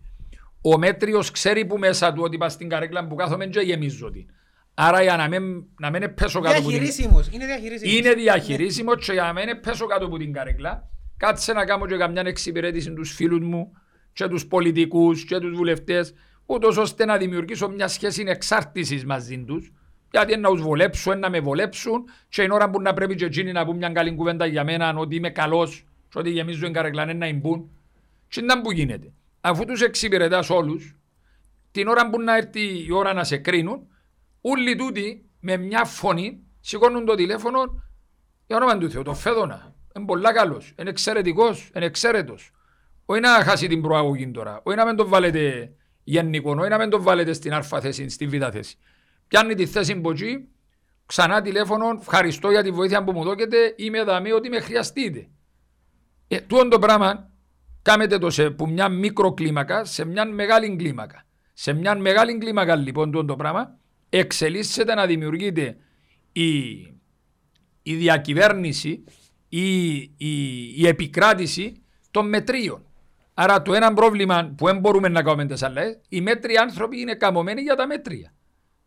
Καταρχήν, ένας μέτριος δεν μπορεί να συλλάβει ένα μεγάλο όραμα. Δεν μπορεί ένας μέτριος να έχει τα skills και τις ικανότητες να πάρει να φέρει τα πράγματα, να πάρει τα πράγματα τσαμέ που πρέπει να πάσει. Ο μέτριος είναι μέτριος. Συν ότι είναι επιδεκτικός, είπαμε σε παρεμβάσεις, άρα την ώρα που να του κάνει παρέμβαση ο φίλος, θα του πει φίλε, άστο δαμέ τον το πράγμα, άτε να τον κάνω πίσω, με να αφήσω τσαμέ. Πάρ' το από εκεί, πάρ' το από δά. Το δεύτερον, και ικανός να είσαι. Πάμε τώρα στην κατηγορία ότι έτυχε εγγενείας ικανός κάπου. Εμμαθημένο πλέον ο κόσμος, το σύστημα, ότι δεν δέχεται εύκολα να του ταράξει. Τσιόν που είπε, που ελέγχθηκε πριν, ότι δεν δέχεται ο μέτριος, ο κόσμος, όταν έχει έναν ικανό και πει του να τα αλλάξω, δεν δέχεται, δηλαδή του όχι θα ντυσεις πάνω, μεν αλλάξεις, μεν κάνεις. Ξεκινά και επιτίθεται του. Επιτίθεται του ένας, επιτίθεται σε του και εσύ, γιατί ξέρεις ότι ποιον μπορεί να γίνει σήμερα δαμέν, να γίνει αύριο κοντά σου. Αντιδρά τούτος, αντιδράς εσύ, άρα κάνεις και τον ικανόν και αρκεύκεις και σκέφτεται. Ας σου ρε φίλε, αν το κάνω και έχω κόστος και ακατσογώ να μαλώνω, γιατί μπορεί να είναι ικανός, αλλά να μην έχει το κουράγιο να δεχτεί την πολεμική νουλή, να δεχτεί την πίεση νουλή. Και αν ευρεθεί ένας ικανός, πόσοι και το κουράγιο, πόσοι και το στομάχι, πόσοι και το γυνάτι, και όσοι και την επιμονή, και αντέξει τούτον τον πόλεμον ούλον, να γίνει κάτι. Και αμέ αρκεύει το πράγμα και πάει ομπρός. Και όντως γίνεται κάτι. Αλλά κάτσε κάμε τώρα που τούτην ούλην τη διαδικασία που είπαμε, πόσοι να εμμεστούν την κατηγορία μπόδα. Υπάρχει συντριπτική πλειοψηφία από μποτζή, υπάρχουν ικανοί που αντέχουν όμως τον πόλεμο και είναι αυτοί και δεν μπαίνουν καν στην διαδικασία να μπουν στην πολιτική, να πας σε κέντρα λήψεως αποφάσεων, βολεύονται με κάποιες ιδιωτικές δουλειές αυτά οι ιστορίες. Άρα στο τέλος φύε άτομα που μέσα στο κάδρο καταλήγεις να μείνουν πολύ ελάχιστοι. Αυτό και τα πράγματα τα οποία έπρεπε να γίνουν σε 5 χρόνια στην Κύπρο γίνονται σε 25. Ξεκινήσαμε να κάνουμε ηγεσί πότε, κάναμε το μετά από 20 χρόνια, 25. Έτσι, επειδή επάλεψε το πολλά ο Παμπορίδης. Επάλεψε το Παμπορίδης, στήριξε τον ο Αναστασιάδης που πίσω, γιατί ο Αναστασιάδης ήθελε, πραγματικότητα ήθελε. Ο Αναστασιάδης, επειδή τον ενδιαφέρει η ιστεροφημία του και τον ενδιέφερε η ιστεροφημία του, και όντως, άμα είσαι πολιτικός και είσαι 70-75 χρόνων, στο τέλος ήταν που να φύγεις, ενδιαφέρεις σε ιστεροφημία. Ήθελε να φύγει 5 πράγματα. Και έναν μπουτζόν που ήθελε να φύγει ήταν το ηγεσί, που είναι σημαντικό πράγμα. Δε τώρα με την παιδεία αν ήταν που να γίνει. Τι να γίνει. Εβούλιαξε η παιδεία. Λέω σας εγώ έτσι που πρώτο χέρι, η παιδεία στην Κύπρο βουλιάζει. Βουλιάζει τρίβουν τα χέρια τους η ιδιωτική εκπαίδευση. Στη Λευκοσία είναι 16-20% ιδιωτική εκπαίδευση, στην Πάφο είναι 7%. Εν να πάει όπως πάει, θα πάει στο 30% η ιδιωτική εκπαίδευση όπως εξελίσσεται. Ας συνεχίσουν τα σχολεία. Όλοι βολεύονται, τσινοί που έπρεπε να κινητοποιηθούν, πέμπουν τα κοπελούθια τους στα ιδιωτικά. Πάνε στα ιδιωτικά, άρα έχουν μια αναρφαπαιδεία. Τα δε δημόσια σχολεία είναι χρόνο με το χρόνο κάτω-κάτω. Κάτω-κάτω. Όμως, επειδή δεν έχει και ο ανθρώπους να βρεθούν να τα βάλουν με τους συνδικαλιστές, να τα βάλουν με τα συμφέροντα γύρω που την παιδεία. Δηλαδή υπάρχουν συμφέροντα γύρω που την παιδεία. Υπάρχουν εκατομμύρια ευρώ συμφέροντα γύρω από αυτό το οικοδόμημα που λέγεται παιδεία. Και αν με ρωτάς εμένα, αρχή παντός σε έναν τόπο είναι η παιδεία.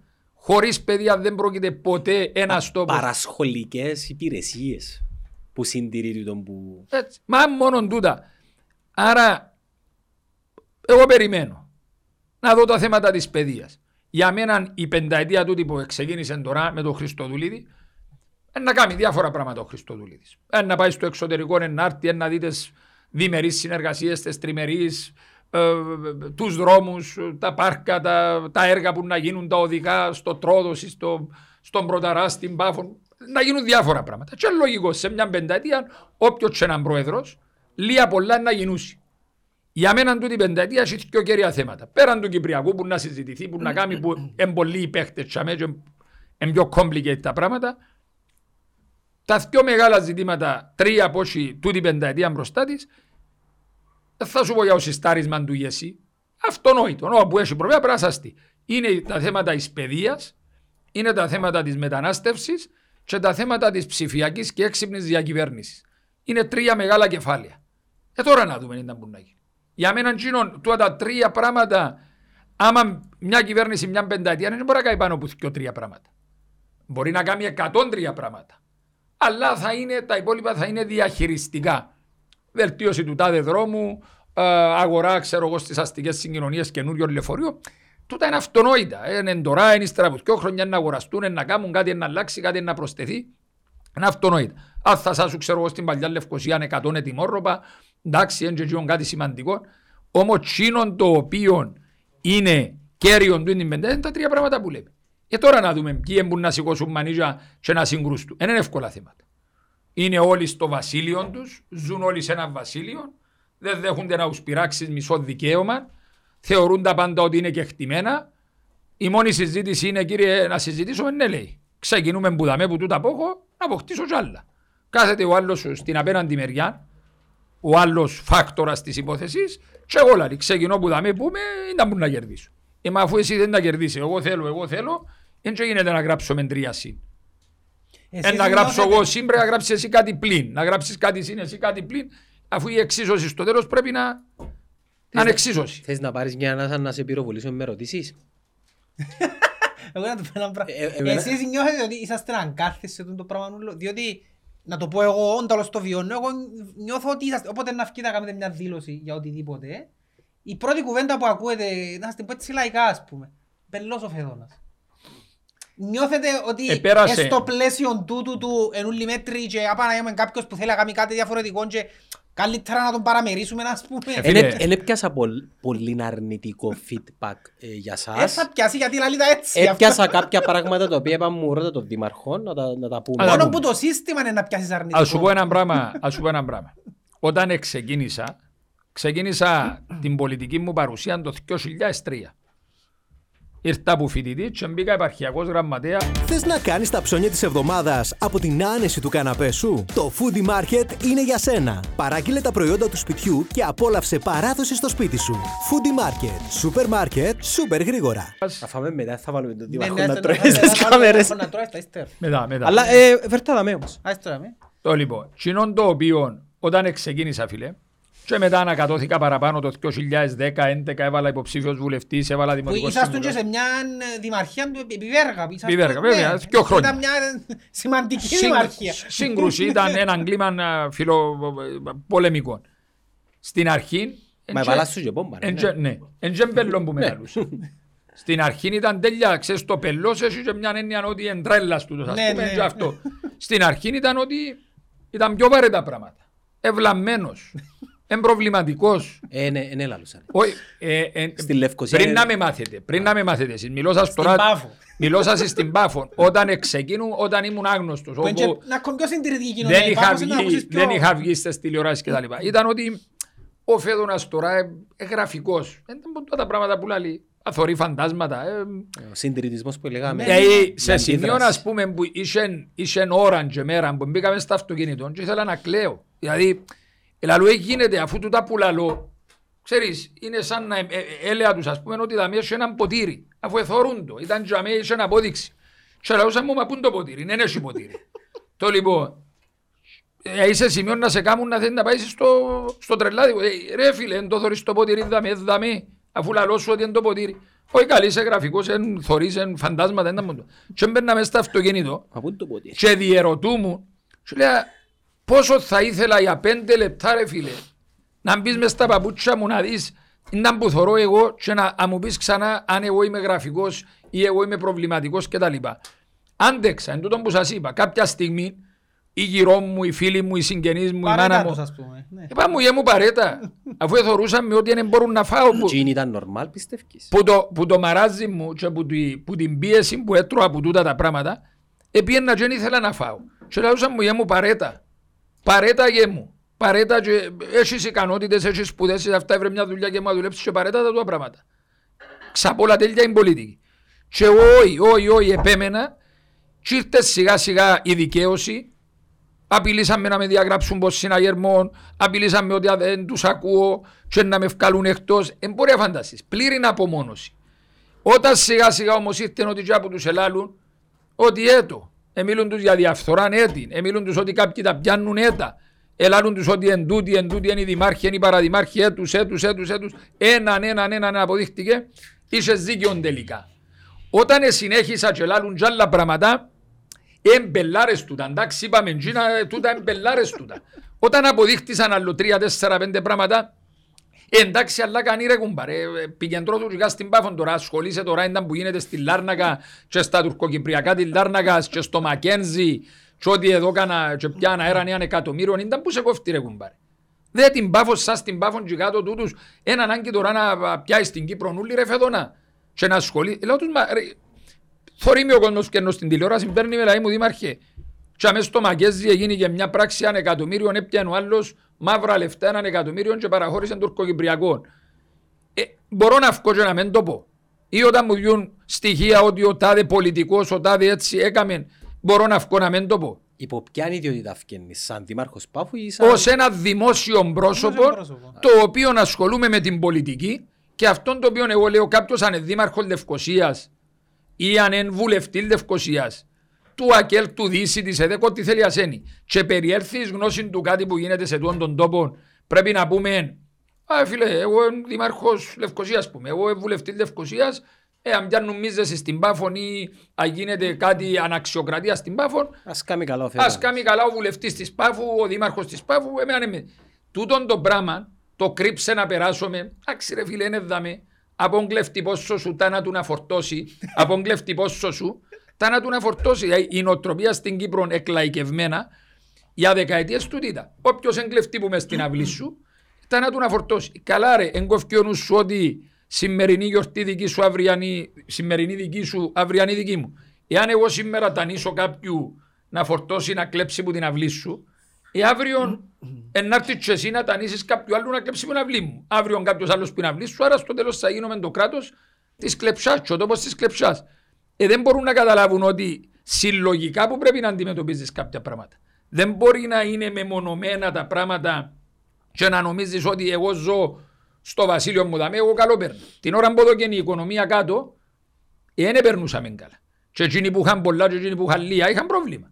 Κουρευτήκαν εκατομμύρια κτλ. Άρα έχει σημασία ο τόπος να θωρακίζεται και να προχωρά στο σύνολο του μπροστά.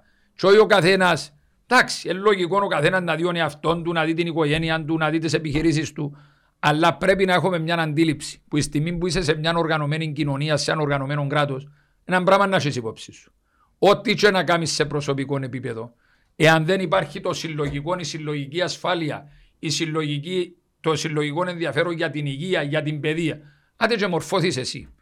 Και έκαμε στις καλύτερες σπουδές και αποκτήσεις την καλύτερη κουλτούρα. Την ώρα που να έρθεις πίσω, αν εμείς είμαστε αμόρφωτοι, αν έχουμε κουλτούρα, αν έχουμε... Εσύ είναι να περνάς μεγαλύτερο μαρτυρών από ότι εμείς. Εμείς τουλάχιστον είναι να είμαστε περίπου το ίδιο, να κάνουμε παρέα και εσύ να μείνεις μόνος σου στο τέλος. Άρα σημασία έχει σε έναν τόπο να υπάρχει συλλογική αντίληψη για την υγεία, συλλογική αντίληψη και προώθηση της παιδείας, για κάποιων βασικών αρχών αγαθών που πρέπει να υπάρχουν σε μια κοινωνία, πρέπει να είναι στην έννοια όλων μας. Όχι στην έννοια ο καθένας να θωρεί το βασίλειο του και την αυλή του και ό,τι γινείδαμε.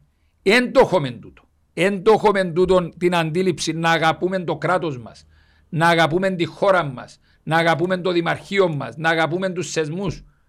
Φυσικά υπάρχει αντίθετη ερώτηση. Γιατί δεν το αγαπούμε? Εν η κότα που έγινε ή το αυγόν πρώτα. Εν εμείς πρώτα που το ξιαγαπήσαμε, δηλαδή κάποτε αγαπούσαμε το και ξιαγαπήσαμε το ή ουδέποτε το αγαπούσαμε. Το κράτος πότε μας αγάπησε εμάς, πότε μας εφρόντισε, πότε μας εννοιάστε. Μα το κράτος τι είναι, είμαστε εμείς. Σαν υπαλλήλοι του κράτους, σαν αξιωματούχοι του κράτους. Άρα, μια διεργασία που είναι και συνήμα να το πιάσεις που είναι αρχήν και να πάεις. Είναι ένα πράγμα που είναι να το κάνεις εμπλεχτών. Είναι ένα αλληλένδετα τα πράγματα και πρέπει να το κάνεις όλοι μαζί να το κάνουμε. Και να το αντιληφθούμε θέλει παιδεία, θέλει κουλτούρα. Γι' αυτόν είπα, ένας τόπος για να πάει μπροστά θέλει πρώτα και πάνω απ' όλα παιδεία. Το άσχημο ήταν πονή όμως. Για να σχεδιάσεις σήμερα αλλαγές στην παιδεία θα εισπράξεις το όφελος σε 22 χρόνια. Ένεση πολιτικό που έχει την υπομονή ή το όραμα να ασχοληθεί με κάτι το οποίο τα ωφέλη θα τα εισπράξεις στη θητεία του. Πολιτικών ή κόμμα. Κόμμα, πολιτικών, ό,τι μπορεί να φανταστείς. Πέτω όπως θέλεις, ανάλυση το όπως θέλεις. Όλοι για το εφήμερο. Εντάξει. Να κάνω κάτι σήμερα, να το κάνω ειδικά τώρα που ζούμε και την εποχή του Facebook, του Instagram, των social media. Να κάνω κάτι τώρα, να βάλω η φωτογραφία τώρα, να διαφημιστώ τώρα, να με δουν τώρα, να δημιουργήσω μια καλή εικόνα τώρα. Εν πάμε στα social media. Έχει κανέναν που προβάλλει τον εαυτόν του, πώς θεμητόν να προβάλλει. Ότι σήμερα ελήφθη απόφαση στο τάδε δημαρχείο, στο τάδε υπουργείο και αναμένονται τα πρώτα θετικά ωφέλη σε 7 χρόνια.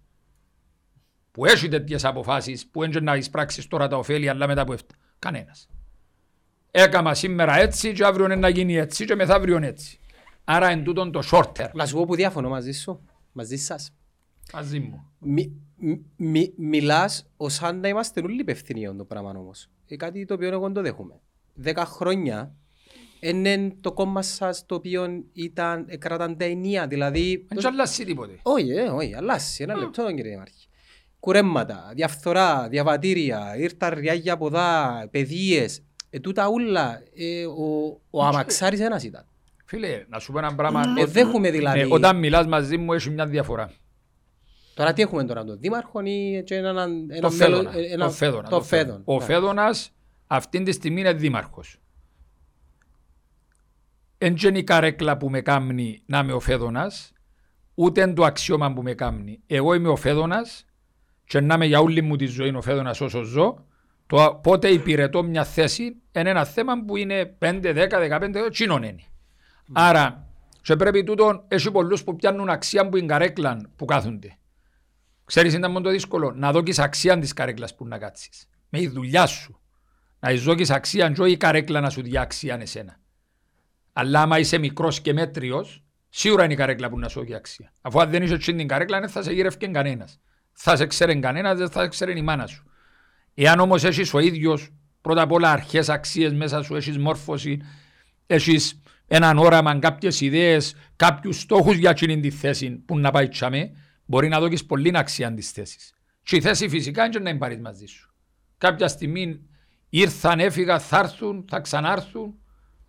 Το γνωστό τραγούδι, άρα εντζέσαι. Έχει πολλούς που νομίζουν ότι να πεθάνουν πας σε μια καρέκλα ή ότι εντζήνει η καρέκλα. Δική τους ή ότι είναι μια ζωή και αμέ πατσίν την καρέκλα. Αγαπούν την καρέκλα. Αγαπούν την εξουσία. Την προβολή και πολλά άλλα διάφορα. Ερώτησες με κάτι. Ο Φαίδωνας, ναι, είμαι μέλος σε έναν κόμμα. Είμαι μέλος στο Δημοκρατικό Συναγερμό. Έκαμα 10 χρόνια επαρχιακός, γραμματέας, στο πολιτικό γραφείο, δήμαρχος, σε διάφορα αξιώματα κτλ. Ουέ και αλίμονον, τουλάχιστον εγώ έτσι το βλέπω, να χάσω την ανεξαρτησία της σκέψης μου. Ή επειδή το κόμμα μου κυβερνά, σημαίνει ότι συμφωνώ 100% με εκείνα που κάνει. Δεν έχει άνθρωπο που μπορεί να ταυτιστεί 100%. Για να είμαι σε εκείνο το κόμμα, ταυτίζομαι σίγουρα πάνω από 50% ιδεολογικοπολιτικά. Έχει πράγματα που μπορεί, και φυσικό το πράγμα. Δεν μπορεί να ταυτιστείς 100%. Καταρχήν, αν ταυτιστείς 100%, σημαίνει πρέπει να βγάλεις που μέσα στον άνθρωπο το μυαλό και να πεις ότι κύριε το κόμμα να σκέφτονται κάποιοι άλλοι, και εσύ να είσαι έναν πυθύνιο όργανο. Ούτε κομματόσκυλα. Μάλιστα. Ούτε κομματόσκυλων υπήρξα, ούτε θα υπάρξω ποτέ κομματόσκυλων, ούτε είμαι ο άνθρωπος που να αφαιρέσω το μυαλό μου, τον εγκέφαλο μου, και να σκέφτονται άλλοι για μένα. Εξάλλου, ήσασταν ο πρώτος που εκφέρατε άποψη για τη δεύτερη κυριακή των εκλογών. Πριν καν την εκφέρει το κόμμα, ας πούμε. Είχα άποψη. Ναι. Είπα τι θα εισηγηθώ. Ναι. Και ξέρετε ότι τώρα του έστες ημέρε, μα είσαι φιλοαριστερός, ναι, ναι, μα είσαι φιλοκομμουνιστής, μα είσαι του ΑΚΕΛ. Είπα μου κάποιοι, είπα ότι είναι να βάλω αναπληρωτής πρόεδρος, απέσυρα το ενδιαφέρον μου να τα πούμε και τούτα. Τώρα να το πω και τούτο. Προχτές, ναι. Χτες. Και έρχεται ο άλλος τσελαλί μου να πάεις στο ΑΚΕΛ να βρεις ψήφους. Τούτα τα πράγματα αντιλαμβάνεσαι πόσο ανώριμα είναι. Πόσο ανώριμα είναι. Έπιανε ο Χριστοδουλίδης 51,9 και έπιανε ο άλλος 48,1. Μα το 48,1 στην Κύπρο είναι αριστερή. Η αριστερή είναι 22, 25, 26, 27, 28, 29. Σημαίνει ότι έπιαν άλλο 20 μονάδες, 22 μονάδες κεντροδεξιούς. Άρα σημαίνει ότι του είναι την Κύπρο, υπάρχει και μια άλλη Κύπρος που ψήφισαν τον Χριστοδουλίδη. Και δεξιοί και αριστεροί. Δεν μπορείς επειδή είσαι στη μεριά των νικητών να θέλεις τους άλλους να τους εξωστρακίσεις από παντού. Αυτά τα πράγματα δεν είναι φυσιολογικά μέσα στη δημοκρατία. Μα είπες του, καλά, αν είχα αυτή την άποψη, κύριε. Ένα βιαείς στη δημοκρατία, ένα μου απαγορεύσεις να έχω γνώμη και άποψη. Τεκμηριωμένα, δεν είχα την ίδια άποψη μαζί σου. Ήταν έντονος ο αντιακυλισμός, γι' αυτό. Δεν είναι θέμα. Αν ήταν το δίκο, θα του κάνουν έτσι. Είναι θέμα του ΑΚΕΛ. Είναι μια νοοτροπία που ακόμα και την πολιτική την έχουμε ποδοσφαιροποιήσει. Είσαι της Ομόνοιας, τέλος. Είσαι Ποτσίεμ, δικαιούσε να πεις άποψη για ποδά. Είσαι του ΑΠΟΕΛ, δικαιούσε να πεις άποψη για τους Ποτσί. Δεν γίνεται το πράγμα, ρε φίλε. Και εγώ ένας από τους λόγους που είπα ότι λεπτό ρε παιδιά, αντί να συζητούμε ποιος είναι ο ικανότερος, εγώ λέω μπορεί να μην είναι ο Φαίδωνας, μπορεί να είναι ένας άλλος συνυποψήφιος, αλλά η συζήτηση να είναι ποιος είναι ο πιο ικανός, ποιος εμπόσχει πολιτικές θέσεις, ποιος έχει πολιτικό θάρρος, ποιος έχει πολιτικά καθαρό λόγο και άλλα διάφορα του επίπεδου. Η συζήτηση είναι να μπήκαμε στον πρώτο γύρο, να μπήκαμε στον δεύτερο γύρο. Αν ήσουν έτσι σημαίνει εμάς δεν και συμφέρει να αυκείς εσύ, γιατί εμείς ξέρεις είμαστε του Χριστοδουλίδη, άρα δεν και συμφέρει να είσαι εσύ. Ο άλλος αν είσαι του Χριστοδουλίδη δεν μας συμφέρει να είσαι εσύ, να είναι οι άλλοι. Αυτό το πράγμα θα φέρει διχασμόν. Και είπα τους το, εγώ δεν θέλω να συμβάλλω σε αυτή τη διαδικασία. Βουράτε μόνοι σας. Δεν να φύγω ή να κάνω τον κλαψάρι και να φύγω πυροβολώντας κτλ. Είναι του στυλ μου, είναι του χαρακτήρα μου. Όμως, όταν βλέπω τούτον το είδος ή παιχνίδια, βάρτον και τούτων υποψηφιών, έμπα και εσύ υποψηφιός, να κόψουμε την τάδε επαρχία με τους τάδε να πάμε ποτσί, να κόψουμε τους τάδε να πάμε ποδά, να στήσουμε το παιχνίδι για να φκεί τσίνος. Ενώ η βούληση του λαού, η βούληση του κόσμου που να ψηφίζει μπορεί να είναι άλλη. Αλλά καμιά φορά όταν το στήσεις το παιχνίδι, όπως το στημένο το παιχνίδι του ποδοσφαίρου. Όταν πιάεις τσεφή στον επιθετικό και φέρεις στον ποδά, πάρεις και ποτσί, κάνει 5 αλλαγές, 5 μετακινήσεις. Γίνεται το μάτσο, έχασαμε. Καθορίζεις το αποτέλεσμα. Καθορίζεις το αποτέλεσμα πριν να ξεκινήσει το μάτσο με τις κινήσεις που τα αποδυτήρια. Κάποιοι δοκιμάσαν που τα αποδυτήρια να προδικάσουν το αποτέλεσμα. Εγώ σε έτσι παιχνίδια ή να βγω να μιλήσω, και επειδή είναι κατάλληλη στιγμή να βγω να μιλήσω, και να πω πικρά πράγματα. Πότε είναι η κατάλληλη στιγμή? Είναι η κατάλληλη, να σου πω γιατί είναι η κατάλληλη τώρα. Ποτέ είναι η κατάλληλη. Όχι, συμφωνώ. Εντάξει, μου απάντησες στην ερώτηση. Τώρα να επανέλθω. Δεν έχει ερώτηση πον την απάντω. Ούτε να πω κοινό που νομίζω. Λόγω του ότι επέρασε που δύσκολη φάση είναι ο συναγερμός. Μετά το ναι όχι ας πούμε, τούτη είναι η δύσκολη φάση ποια ήταν? Η δύσκολη φάση τώρα όσον αφορά προεδρικές εκλογές. Μιλάς για τώρα. Ο συναγερμός είχε μια παράδοση.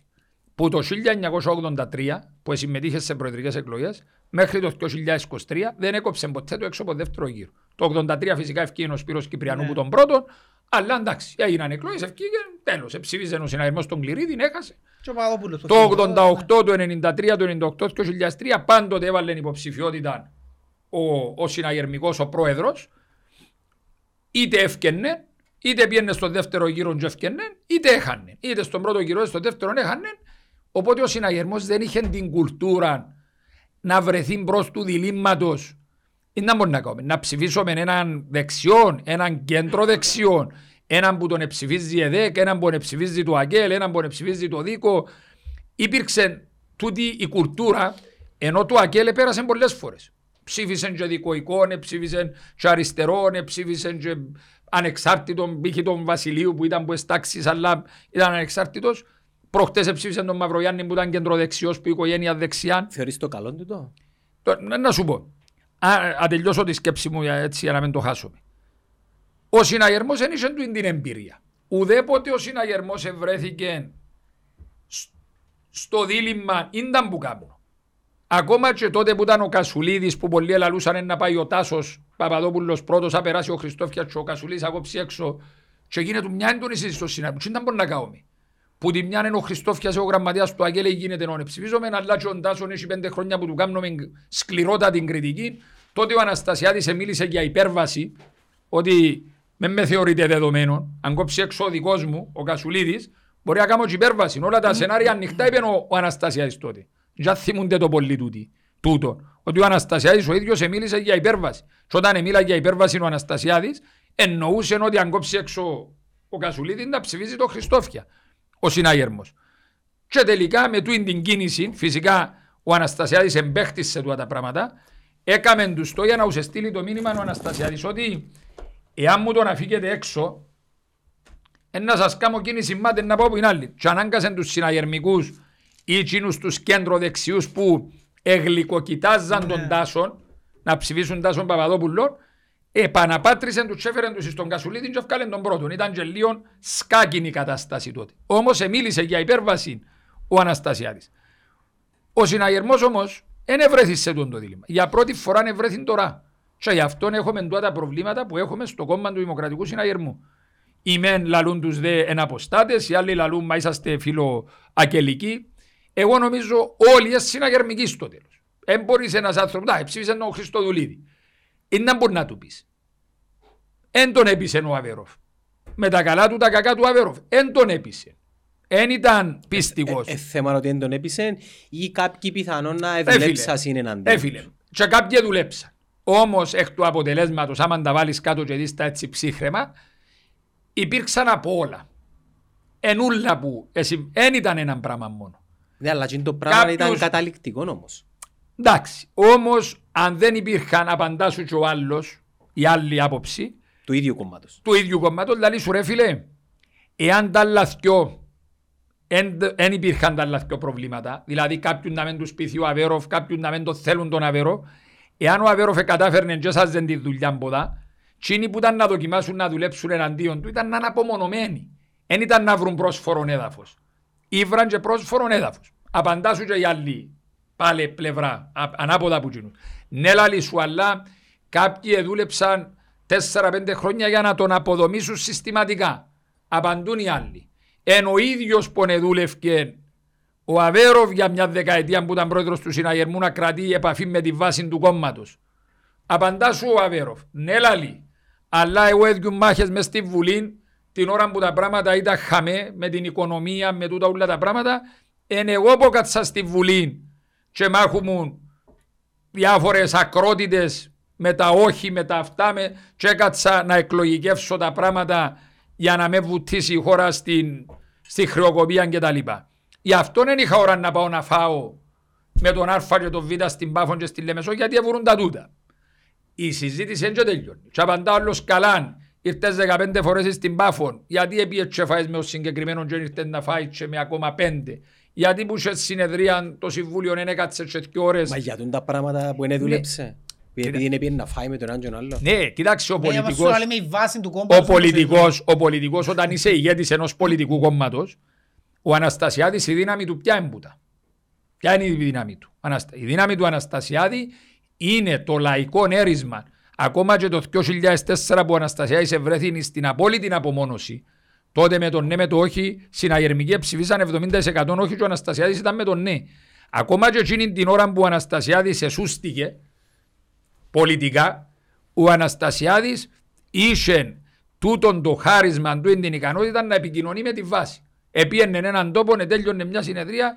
Μα απαντάς τώρα στην ερώτηση μου. Εκάθετουν και 2 ώρες μαζί τους. Έκαμνεν και την πολιτική, την υψηλού επίπεδου πολιτική, αλλά επίενεν και έκαμνεν και την πολιτική να κάτσει να δει τον κόσμο, να τον ακούσει, να νιώσει ο κόσμος. Ο κόσμος όσο πιο μικρές κοινωνίες είναι, όσο πιο μικρά είναι τα πλήθη, θέλουν και την απευθείας επαφή. Δεν μπορεί να κάνεις πολιτική παρισσού στην Κύπρο. Και στην Κύπρο. Μπορεί να είσαι δήμαρχος της Πάφου και να συμπεριφέρεσαι όπως τον δήμαρχο του Παρισσού. Ο δήμαρχος του Παρισσού καταφθάνει το πρωί στο δημαρχείο. Θα υπάρχει περίπτωση να πάει σε εργοτάξιο ή να δεις τον δήμαρχο. Έτσι ως δήμαρχος στο Παρίσι. Τώρα πρέπει να πάει όμως. Ο δήμαρχος της Πάφου, δήμαρχος του Χορκού στην ουσία, σε σύγκριση με το Παρίσι. Άρα να πάει και στο εργοτάξιο. Στο τέλος της μέρας είναι οι προσωπικές σχέσεις. Ναι, και να αντιλαμβάνεσαι πού είσαι δήμαρχος, πού είσαι πρόεδρος, να θκευάζεις. Ο Αναστασιάδης είχε ένα χαρακτηριστικό γέσι του. Έχει αντανακλαστικά και καταλάβει, πιάνει το πολιτικό κλίμα. Αφού γκράζεται σε 2 ώρες, 3 ώρες, πιάνει το κλίμα το οποίο υπάρχει σε όλη την Κύπρο. Με 5 τηλέφωνα, με 5 επαφές. Ο Αβέροφ, το οποίο έχασε στην δεκαετία, ήταν την επαφή με τον κόσμο. Φυσικά, πατσίνων ήρθαν κάποιοι και χτίσαν.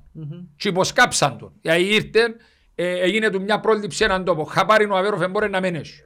100 υποψήφοι πιάνναν τους 5, εστήθηκε νέας μηχανισμός, ενημερώναν τους υπόλοιπους 95, πιάσε, όχι.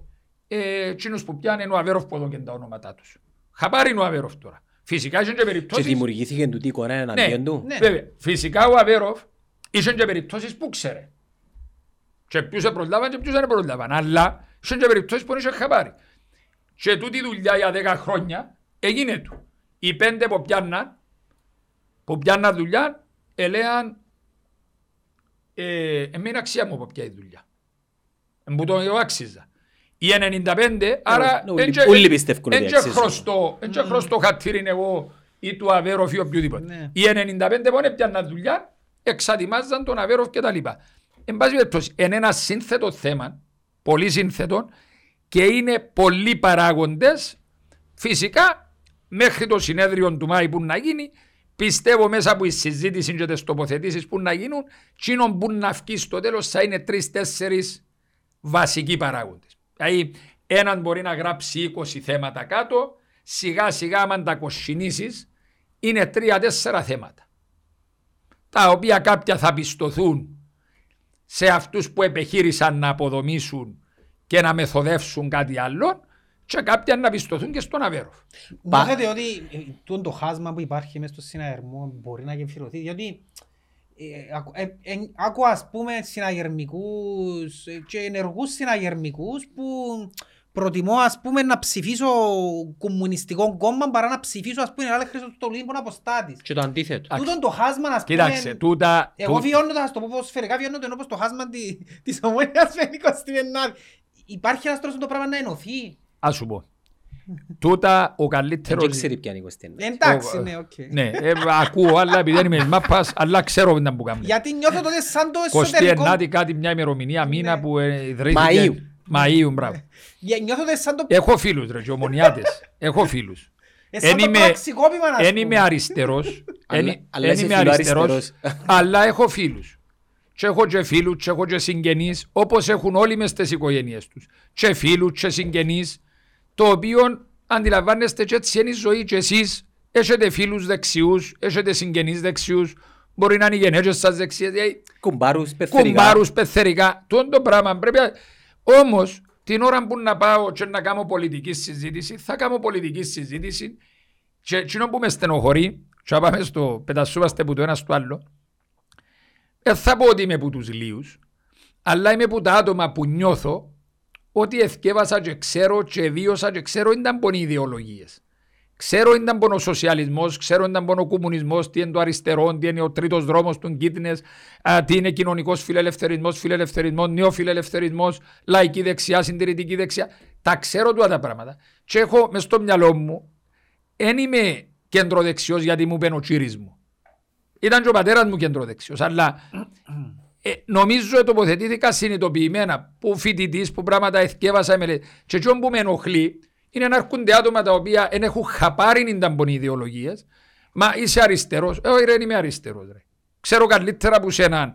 Εσένα να σου κάνω 5 ερωτήσεις, θα σου βάλω 5 multiple choice, να βάλεις tick στα 3 multiple choice που ουσιαστικά είναι για την αριστερή ιδεολογία. Εσύ που μου κάνεις και φορείς μου η φανελούα του Γρίβα ή φορείς μου τη φανελούα του αυτού. Είναι και με τις φανελούες που να κάνουμε.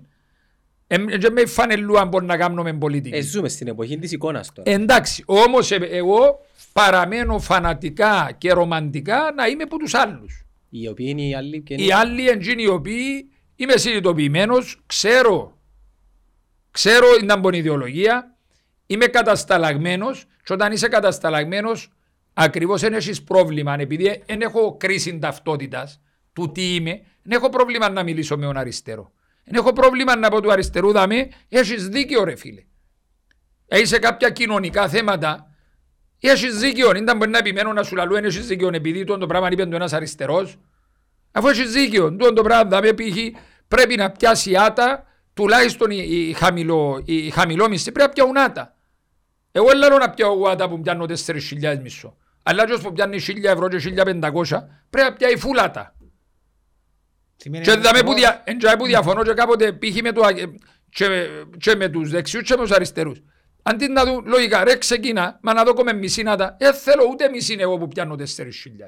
Εγώ πιάνω 4.000, αν δεν έχει το ταμείο μέσα, ή τώρα η οικονομία δεν το επιτρέπει, εμένα που πιάνω 4.000, με μου δοκισάτα καθόλου. Πιένε εδώ στο κοινό που πιάνει κάτω από 1.500 ευρώ, και πάει μες στο σούπερ μάρκετ, και κρατεί υπολογιστική και μετράει να μου βάλει μες στο καλάθι για να καταφέρει να τα πληρώσει, κοινού δώσ' του άτα κοινού. Και δώσ' του φουλ. Βασικά να μην είμαστε δογματικοί ασχέτως της ιδεολογίας μας. Έτσι. Αλλά νιώθω ότι είναι και απαντάς μου σε ρωτήσεις που σου κάνω. Ρώτα με. Ωραία, θέλω έτσι λίγο πιο σύντομα, επειδή νιώθω ότι... Ρώτα με, ό,τι θέλεις. Ωραία, τούτη η βάση... Και πέ μου και πόσες λέξεις θέλει να σου απαντώ εν κάθε ερώτηση. Ναι, επειδή έχω πολλές ερωτήσεις. Ακόμα ένα άρκεψα, νιώθω να πάει και δουλειά, ναι. Της άτας, της φούλατας. Τούτη η βάση, παρόλο την υπόσκαψη τη δεκαετία του κυρίου Νεοφίτου, τούτη η βάση όμως, αν δούλευκε μόνο 3 μήνες υπέρ του, ήταν να έφτιανε πρόεδρος. Παρόλο την υπόσκαψη... Ποιος να δούλευκε. Η βάση. Ο μυστικός Χ που δούλεψε εναντίον του. Όχι, τώρα. Ας σου πω. Έχει και αναλύσεις καλπών συγκεκριμένων περιοχών που υποστηρίζουν τον που λέω.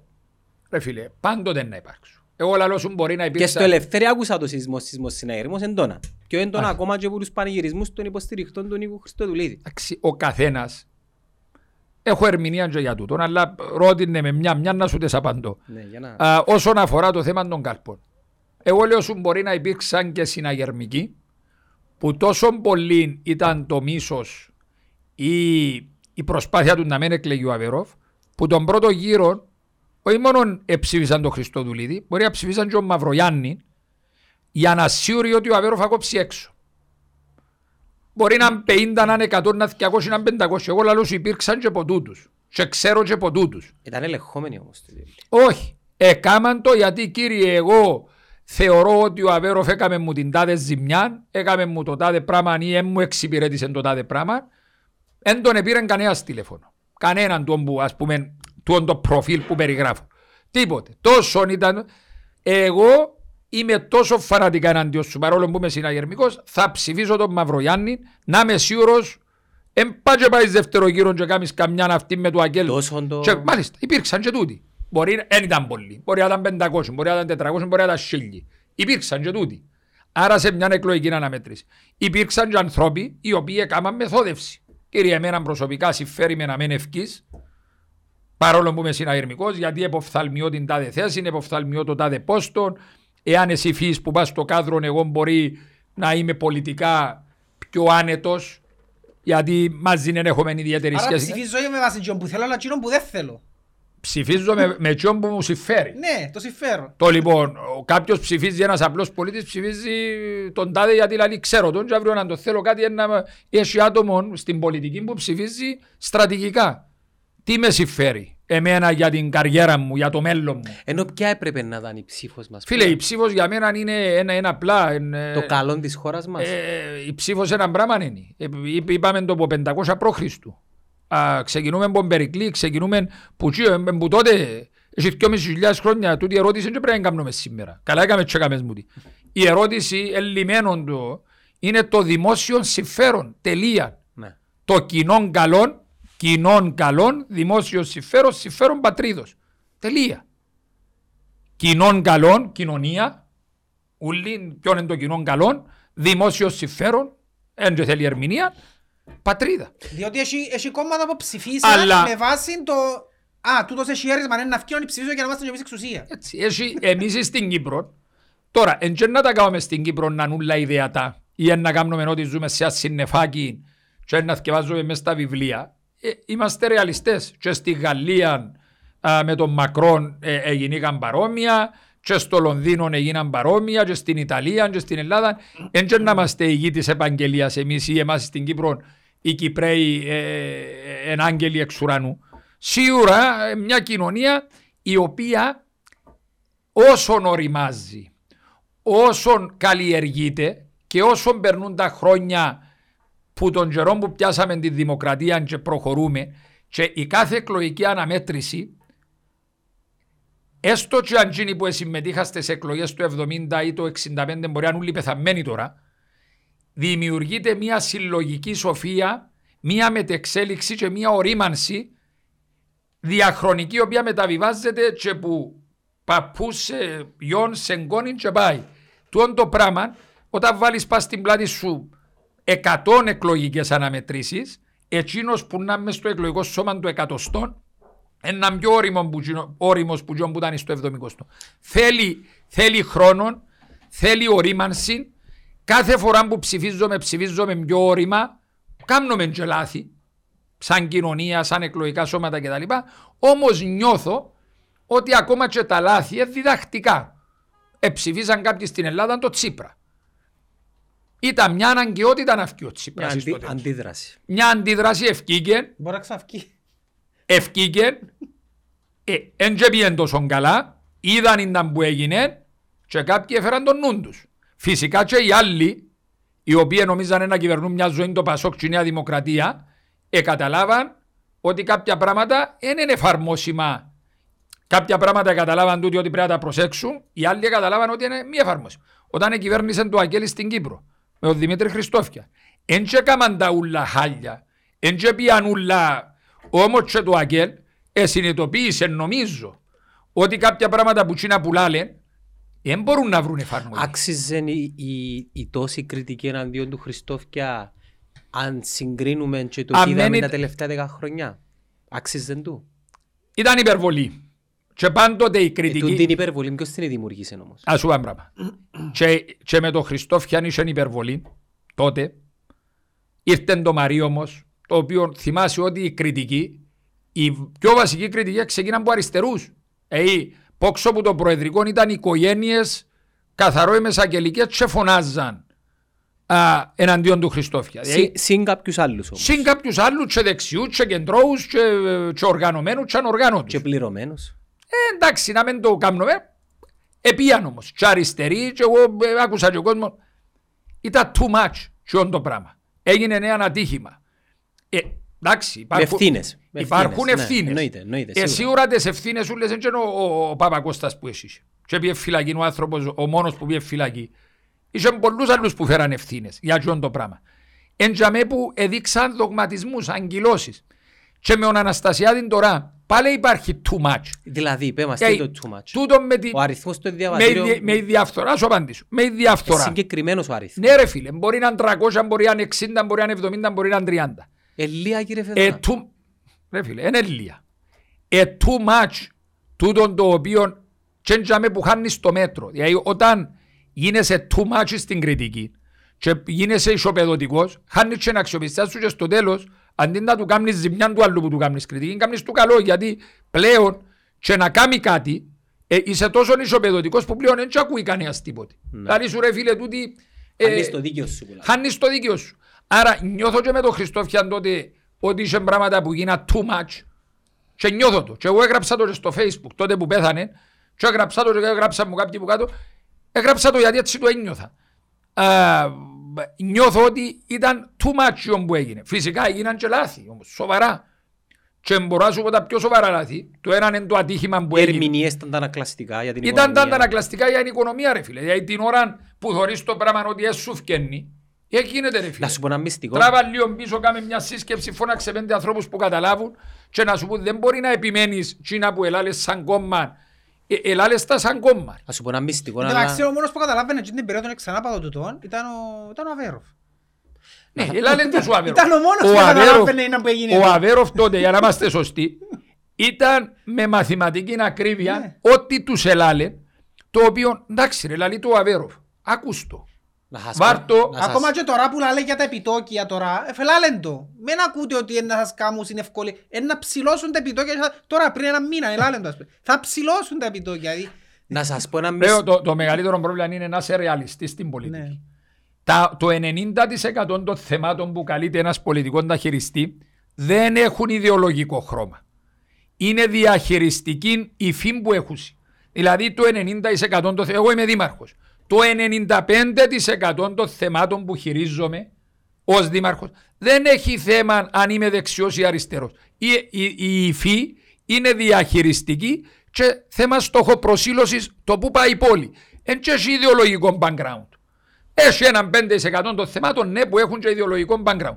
Και την ώρα που κυβερνά ο Χριστόφιας ή ο Χριστοδουλίδης ή ο Αναστασιάδης, το 90% των θεμάτων δεν έχουν ιδεολογικό. Ναι, το ΓΕΣΥ είχε ιδεολογικό background.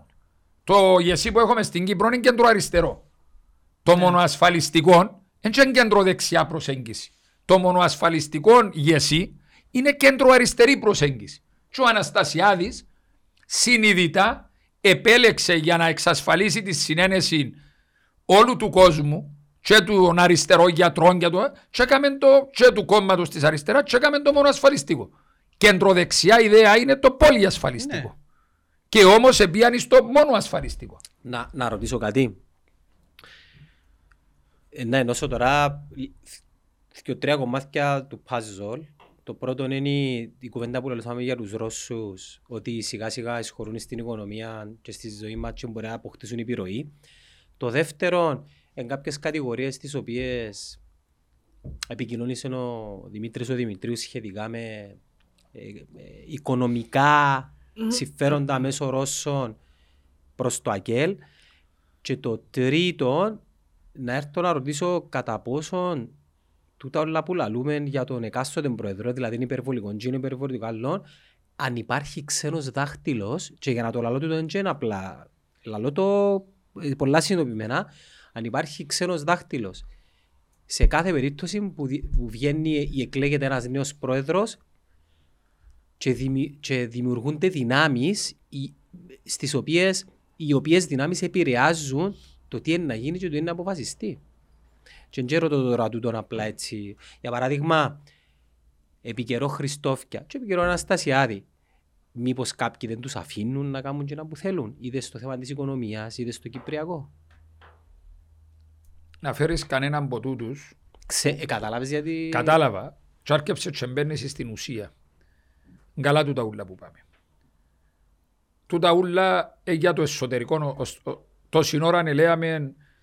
Ήταν που αποφασίζει ο ένας, ήταν που αποφασίζει ο άλλος, γιατί έτσι ο Αβέροφ, ο Αναστασιάδης, ο Χριστόφιας, ο Άρφα, ο Βίτα.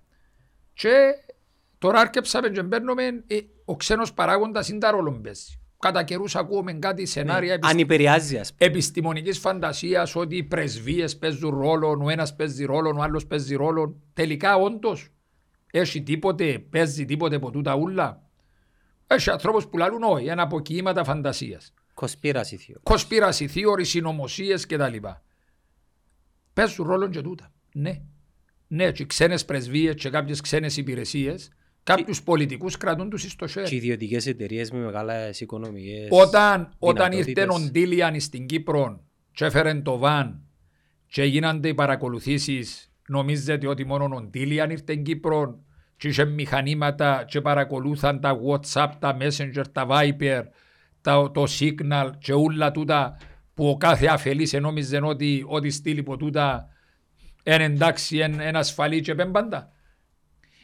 Να έχεις υπόψη σου όταν φέρεις έναν από τούτους και κάποιοι πολιτικοί μας έφεραν από τούτους. Είναι οι πολιτικοί που τους ανοίξαν την πόρτα και φέραν τους, τούτους. Να ξέρεις ότι όταν φέρεις ένα για να κάνει παρακολούθηση είναι κανόνας στον υπόγειο κόσμο της κατασκοπίας. Είναι κανόνας ότι τον πρώτον που θα κατασκοπεύσουν είναι εσένα που τους φέρνεις. Όταν φέρεις κάποιον σε έναν τόπο και πεις του κατασκοπεύσε τους τρεις, πρώτα κατασκοπεύεις εσένα, ξέρει ότι είναι παράνοματιά που κάνει. Άρα πρώτα να σε έχεις το sharing εσέναν που τον έφερες και ύστερα να κατασκοπεύσεις τους άλλους. Και ναι, μέσα από την κατασκοπία που διεξήγαν και ιδιωτικές εταιρείες και υπηρεσίες κρατών, κάποιους πολιτικούς μας κρατούν τους στο sharing. Και ξέρετε, τώρα τα πράγματα ένταλως γίνονται. Ακούσατε ότι ευκήκαν κάτι Panama Paper, κάτι paper ποτζί, paper ποδά κτλ. Και βρέθη, λέει, ο Πούτιν μέσα, ο πρωθυπουργός της Αγγλίας, ο Αμπράμοβιτς, ο ένας ο άλλος. Έχετε την εντύπωση ότι τούτα ούλα εσωρέξαν τα οι δημοσιογράφοι. Οι δημοσιογράφοι είναι τα οχήματα. Είναι οι αχυράνθρωποι που μπαίνουν μπροστά. Κάποιες κρατικές υπηρεσίες και μάλιστα από τις 5-6 ισχυρές σε παγκόσμιο επίπεδο μαζεύκουν στοιχεία. Και την ώρα που να θέλουν να μανιπιουλάρουν μια κατάσταση ή την ώρα που να θέλουν έναν πολιτικό να τον κοντίνουν, πολιτικά να τον κοντίνουν, μπορεί να είναι το ύψος του 2,18. Πολιτικά. Πρέπει να τον κάνουμε 2,5. Πρέπει να τον κάνουμε 9,80. Για να ντζαμε κοντά να οθωρούμε και να στρίψουμε. Το λοιπόν, την ώρα γίνει, φκένουν τα paper, φκένει του ένα, φκένει του άλλον και τούτα πολλές φορές είναι τροχιοδεικτικές βολές. Δηλαδή, στέλνει τροχιοδεικτική βολή, φτιάχνουν κάποια στη δημοσιότητα, πιάνει το μήνυμα ότι κύριε, αν δεν αισιοποιήσεις ή αν δεν στρίψεις το τιμόνι 18 μοίρες δεξιά-αριστερά, να έρθει δεύτερο πακέτο με έγγραφα. Άρα, ξέρω πολλά παραπάνω που ξέρεις. Να ξέρεις ότι εμένα, σίγουρα ξέρεις παραπάνω. Να ξέρεις ότι εμένα είμαι ο μοναδικός πολιτικός στην Κύπρο που με ανέκριναν. Με έφεραν και με ανέκριναν. Η αστυνομία ήρθε και μου πήρε ανακριτική κατάθεση γιατί ευκήκα και έκανα δηλώσεις ότι θα κάνω δηλώσεις για το βαν και να πω ποιοι μπήκαν μέσα. Γιατί μπήκαν και κρατικοί αξιωματούχοι μες στο βαν. Το λοιπόν, και όταν το είπα τούτο, ήρθαν να μου κάνουν ανάκριση ότι με η αστυνομία, το ΤΑΕ αρχηγείου. Να μου κάνουν ανάκριση, η αστυνομία να μου κάνει ανάκριση ότι με δηλώσεις μου, πολιτικών πρόσωπων, έκανα δηλώσεις, τα γεγονότα δικαιώνουν το τι είπα, έναν τυχαία και η αναστολή ποινικής δίωξης, και όταν ευκήκα να μιλήσω και προειδοποίησα για κάποια πράγματα, ότι με τις ενέργειες μου πλήττω την αξιοπιστία της κρατικής υπόστασης. Το άρθρο το οποίο επικαλούν το για να μου κάνουν ανάκριση, χρησιμοποιήθηκε το 1973 κατά της ΣΟΚΑΒ μόνο. Εν είχε ξαναχρησιμοποιηθεί που το 1973. Και ήρθαν να μου κάνουν και μία νύχτα όταν έγινε επιχείρηση ναρκωτικών στην παλιά Λευκοσία. Έγραψα και έβαλαν τα site ότι γίνεται επιχείρηση στην παλιά Λευκοσία για λόγους εντυπωσιασμού. Και κάμα μου ανάκριση στην ίδια κατάθεση ότι με τις ενέργειες μου και με τα όσα έλεγα ότι υπάρχει συνεργασία κάποιον του υπόκοσμου με κάποιους στην αστυνομία, ότι με τούτο το πράγμα πλήττω την αξιοπιστία της κρατικής υπόστασης. Ότι διαδίδω ψευδείς ειδήσεις και πλήττω το κράτος. Αυτό το πράγμα γίνεται μόνο εν καιρό πολέμου, εάν κάποιος βγει, γιατί πήρα και εγώ και δικηγόρος Τσαρώτης. Αυτό το πράγμα γίνεται μόνο όταν εν καιρό πολέμου κάποιος βγει και πει γίνεται απόβαση στην Πάφο. Ξεκινά ο κόσμος βουρά, πάει στα βουνά, ενώ γίνεται απόβαση. Έτσι το πράγμα, τσίνος ο άνθρωπος που να το πει, σίγουρα να πάει φυλακή. Μπορείς εν καιρό πολέμου που όλοι σε ανήσυχη εγκατάσταση, σίγουρα μπορεί αυκένει να λαλείς, γίνεται απόφαση χωρίς να γίνεται. Και να ακάμνεις τον κόσμο. Τώρα τα πράγματα πια να τα χρησιμοποιήσουν εναντίον μου, όταν κάποια στιγμή να αντιληφθήκαν, λόγω της κριτικής που τους έκανα με τα ναρκωτικά, με τις κεντρικές φυλακές, με όλα αυτά τα οποία συνέβαινα, για να με απονευρώσουν και να μου κλείσουν το στόμα μου. Άρα έχουμε πράγματα και πιο βαθιά, θέλω σήμερα να επεκταθούμε. τα οποία είναι απίστευτοι το τι μηχανισμοί λειτουργούν στην νήσο Κύπρο, στην Κυπριακή Δημοκρατία, για να συγκαλύψουν ή να αποσιωπήσουν ή να απονευρώσουν ή να αποαξιώσουν ή να εξουδετερώσουν άτομα. Έβαλαν μπόμπα στο σπίτι μου, στο σπίτι της μάνας μου. Όχι της πεθεράς σου, της μάνας μου. Έκανα μας μια ζημιά μεγάλη τζαμέ, αλλά είναι το χρηματικό. Ήταν προειδοποιητική. Ναι, είναι η αναστάτωση.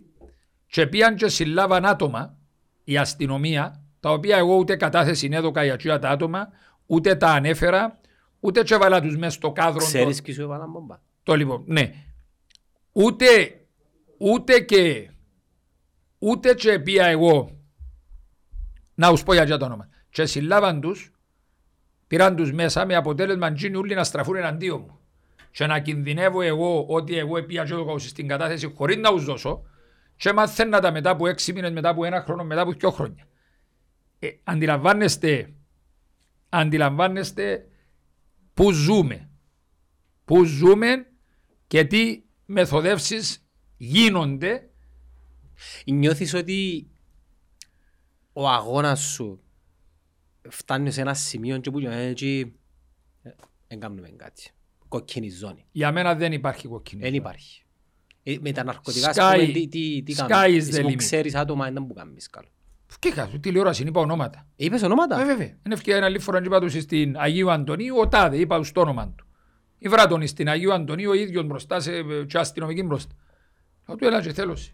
Φοβάσαι. Έλα και θέλωσε μπροστά σε αστυνομικούς. Θα του ποτέ να σταματήσεις να πουλάς ναρκωτικά. Σταμάτα ρε, πιάσεις τόσα μαχαζιά, σταμάτα. Πού είναι να πάει τούτη κατάσταση, να πουλάς ναρκωτικά μες στη μέση του δρόμου κτλ. Εν τολμά ούτε αστυνομικός ένοπλος να του το πει. Και να κατεβάζει το βλέμμα του κάτω. Λίγη αποφασιστικότητα, ειλικρινά πίστεψε με, λίγη αποφασιστικότητα να υπήρχες σε τον τόπο και κάποιοι άνθρωποι να έχουν έτσι και να πούν ότι κύριε να καθαρίσει τόσο τόπο. Να τελειώνουμε, δεν μπορεί να συνεχίζει τούτη ιστορία. Είμαστε πολλά μητσής τόπος. Είμαστε με Νέα Υόρκη, με Λονδίνο, με τίποτε. Είμαστε μια Πάφος 40.000, μια Λεμεσός 100, μια Λευκοσία 150, ώσπου να μπεις που μια πάντα φεβρέθεσαι στην άλλη της πόλης. Και πολύ κύριε λέει σου. Δεν υπάρχει αποφασιστικότητα. Λίγη αποφασιστικότητα να υπήρχε και να βγαίνουν μπροστά 5 αξιωματικοί, 5 πολιτικοί και να πούν κύριε τούτον το πράγμα θα τελειώσει τώρα. Αύριο. Σήμερα. Εγώ λαλώ σε ένα μήνα. Κύριοι, μαζευτείτε. Τέλος. Δεν μπορεί να συνεχίζεται αυτή η κατάσταση. Η νομιμοποίηση να πιστεύεις θα βελτιώσει τούτη την κατάσταση. Εξαρτώνται όλα από τους τσίρους. Οι δουλειές τούτες εμπίζινες. Είναι οι τσίροι που παίζουν ρόλο. Εάν οι τσίροι είναι ψηλοί, η νομιμοποίηση που είναι να καθορίσει την τιμή. Το κρίσταλ τώρα πάει από τα 5 στα 12. Ξεκίνησε 5 επί 12 ευρώ. Το χαπούι. Το λοιπόν, αντιλαμβάνεσαι ότι είναι παύτινο στην πιάτσα. Και ένα μωρό για αυτόν το κρίσταλ το οποίο είναι χημικό, το οποίο κάνει και ανεπανόρθωτης ζημιά και είναι, δεν μπορεί το μωρό ή ο νέος που να πάρει κρίσταλ, η αποτοξίνωση μετά είναι σχεδόν αδύνατη. Είναι η επιστροφή. Ζόμπι. Ναι, καταρχήν χάνεις την αίσθηση. Γίνονται πολλά κάτι δυστυχήματα στην Πάφο, κάτι αυτά, πίσω είναι τα ναρκωτικά. Κάτι κλεψιές περίεργες, κάτι ληστείες περίεργες κτλ. Κάτι δυστυχήματα περίεργα, ας πούμε, την νύχτα πάει ταυτόχρονα, μπαίνει ξαφνικά μέσα στο round about. Λες, καλά τούτος που ήταν και βρεθείτε μέσα. Ήταν από τούτους που κάνουν χρήσεις. Απίστευτα πράγματα. Εξαρτάται από τους τσίρους. Εμάς στην Πάφο οι τσίροι είναι ψηλοί. Έρχεται 1,6 εκατομμύρια τουρίστες. Έγνωστον ότι στην Πάφο, και ξέρεις, έχει τουρίστες που έρχονται, οι οποίοι ενώ θέλουν να πάνε στην Αίγυπτο, στην Τουρκία, δεν πάσει. Γιατί εκεί κάτω μπορεί να έχει ναρκωτικά, αλλά μη κακονεπιάσε, μπορεί να κάτσει και 3 χρόνια να ασεύρουσει μέσα στις φυλακές της Αιγύπτου ή της Τουρκίας. Στην Κύπρο όμως, ένα ευρωπαϊκό κράτος, ξέρουν ότι υπάρχει εύκολη πρόσβαση στα ναρκωτικά και υπάρχει και τουρισμός που έρχεται. Γιατί ξέρει, θέλει μες στο αεροδρόμιο να φέρει ναρκωτικά μαζί του, ξέρει ότι στην Πάφο είναι να πάει στο Bar Street, είναι να πάει κάτω και να βρει εύκολα το ναρκωτικό. Άρα έρχονται κάποιοι και γνωστός προορισμός, η Κύπρος, η Πάφος, η Αγιάναπα, είναι γνωστοί προορισμοί ανάμεσα σε αυτούς οι οποίοι έχουν chat room και μιλούν μεταξύ τους, τούτοι που κάνουν χρήστες, που είναι φίλοι, που είναι το έναν το άλλο, και ξέρουν ότι αν έρθουν στην Κύπρο είναι να βρουν εύκολα ναρκωτικά. Τούτον το πράγμα. Εμάς στην παραλία, να πούμε, είχαν παραλία και πάνω στη, μια περίοδο στο Coral Bay και ήταν χωρισμένοι με σύνορο επίσημο. Που δαμέ και δα πουλώ εγώ, που δαμέ και εκεί πουλάς εσύ. Σύνορων κανονικών. Ό,τι που δαμε και όταν είναι η περιοχή μου, πουλώ εγώ στην παραλία ναρκωτικά και ποτέ πουλάς εσύ. Μιλούμε πριν χρόνια. Μιλούμε για τέτοια φαινόμενα. Δεν μπορούμε να θέλουμε να τα ξυλώσουμε εντός τα πράγματα. Αλλά όταν μες στις κεντρικές φυλακές, εσύ που δουλεύεις είπες. Δούλεψα στις φυλακές. Ναι. Όταν μες στις κεντρικές φυλακές, έναν ελεγχόμενο περιβάλλον. Έχει τέλεια, έχει αυτά, έχει τείχους, έχει βαριάνους. Απόλυτα ελεγχόμενο. Και κάμερες. Και ανά πάσα ώρα και στιγμή ο νόμος που επικρατεί μέσα μπορεί να μπει μέσα στο δωμάτιο, να κάνεις έλεγχο, να κάνεις αυτά, να φέρεις σκύλους της αστυνομίας, να ελέγξουν αν υπάρχουν ναρκωτικά. Άρα σε μια περιοχή που είναι το πιο εύκολο πράγμα να ελέγξει τα ναρκωτικά. Εσύ κανένα που αμφισβητά ότι γίνεται χρήση ναρκωτικών στις κεντρικές φυλακές. Α, μπλάς πέρα, αφού το Netflix, όλα καλά. Το λίγο.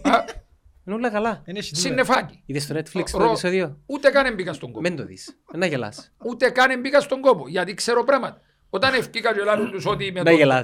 Είπα τους που προσγειώνεται τον τρόουν. Δεν και πήγα καμιά φορά στις κεντρικές φυλακές. Ήξερα, είπα μου, αφού κυκλοφορά μέσα στο παζάρι καλ. Ότι εσηκώνεται τον τρόουν, πας στα ποδαράκια του τρόουν, εδίνασε δύο τηλέφωνα Nokia. Και βάλαν τα πίσω που το μαγειριό κατέβαινε τον τρόουν και πιάναν τα Nokia. Έβαλα δυο σακουλάκια για να κρατεί balance το drone και πήγαινε μέσα και παίρνε τα ναρκωτικά. Και είπα τους εγώ το πιο απλό πράγμα και θα το πω τώρα. Εγώ στην Πάφο δεν τέλος ανακαλύψα το πόσο η χρήση ναρκωτικό γίνεται. Με ανάλυση είναι στον βιολογικό σταθμό του ΣΑΠΑ. Όταν πάρεις στο αποχετευτικό, αφού εκεί οδηγούνται όλα τα ούρα και όλα τα από τα σπίτια. Όταν πάρεις και με δείγμα, βρίσκεις μέσα τις αναλογίες τι χρήση γίνεται. Δεν ξέρεις ποιος έκαμε χρήση, αλλά επειδή εκεί καταλήγουν όλα, βρίσκεις πόση χρήση έγινε.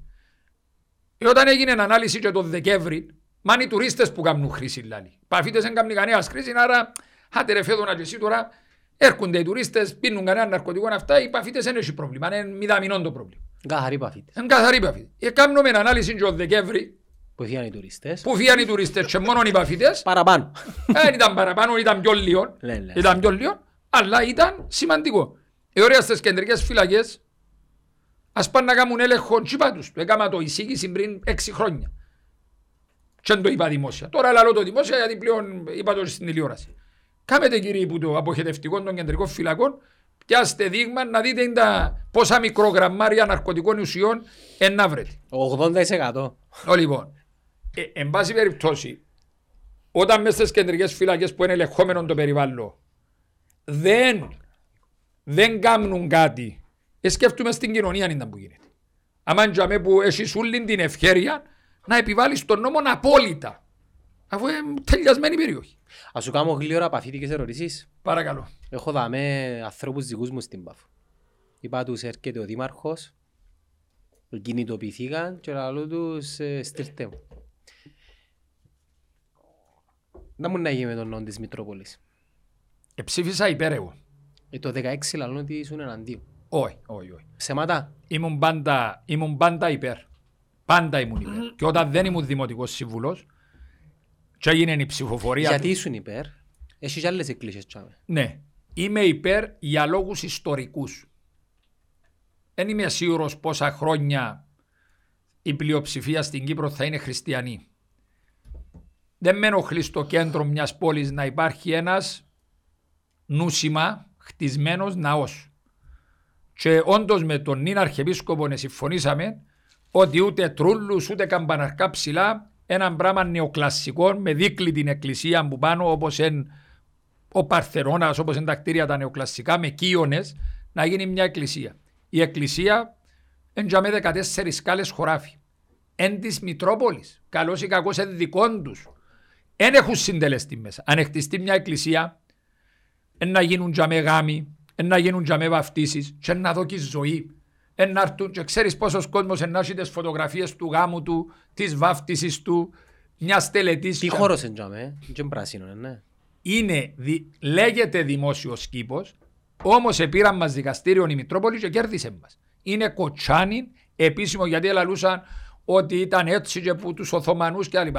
Είναι οικόπεδο της Μητρόπολης και μάλιστα πριν το 1981 είχε συντελεστεί μέσα 160%, δηλαδή το 1977 ας πούμε, εάν ο τότε Μητροπολίτης αποφάσιζε και λένε τούτους τους πεύκους πόσοι μέσα εγώ να τους κόψω και να χτίσω εξαόροφες πολυκατοικίες, εδικαιούτου.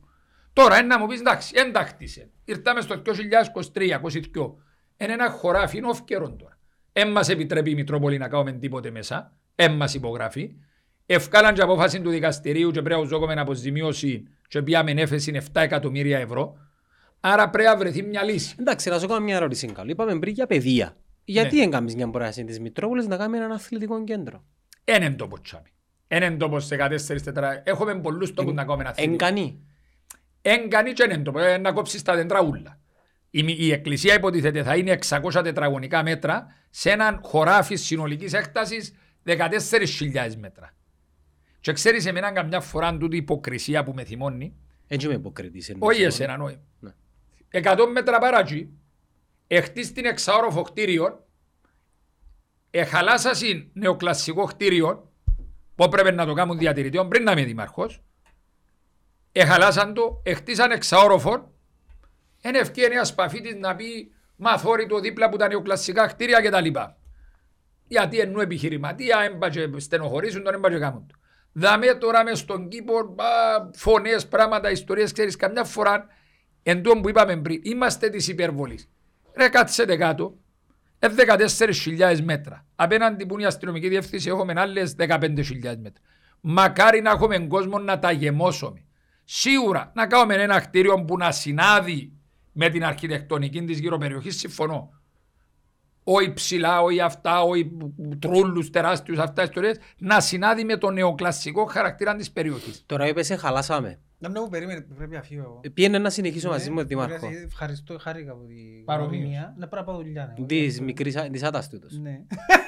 Είσαι από τούτους που πάνε στην ώρα τους πάντα, χτυπάς κάρτα. Όχι, τα καθυστέρησα κιόλας τώρα.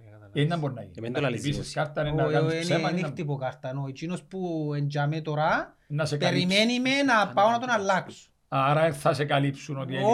Όχι, πρέπει να αλλάξω, αφού είναι ο συλλευτής που πρέπει να με καρτερά να πάω. Άρα είναι σικενώνη. Ναι, είναι αρφίου που με καρτερά όμως, είναι οκ, είπατε σε να καθυστερήσω λίγο. Να σε καλά. Γι' αυτό, χάρηκα πάρα πολλά. Αγορούμε, να σε καλά. Αλλά εσύ να μείνεις. Εσύ να μείνεις. Ό,τι μου πεις. Θες να κάνεις τα ψώνια της εβδομάδας από την άνεση του καναπέ σου? Το Foodie Market είναι για σένα. Παράγγειλε τα προϊόντα του σπιτιού και απόλαυσε παράδοση στο σπίτι σου. Foodie Market. Σούπερ μάρκετ, σούπερ γρήγορα. Ο Κώστας είναι το αστέρι, δεν καταλάβεις το.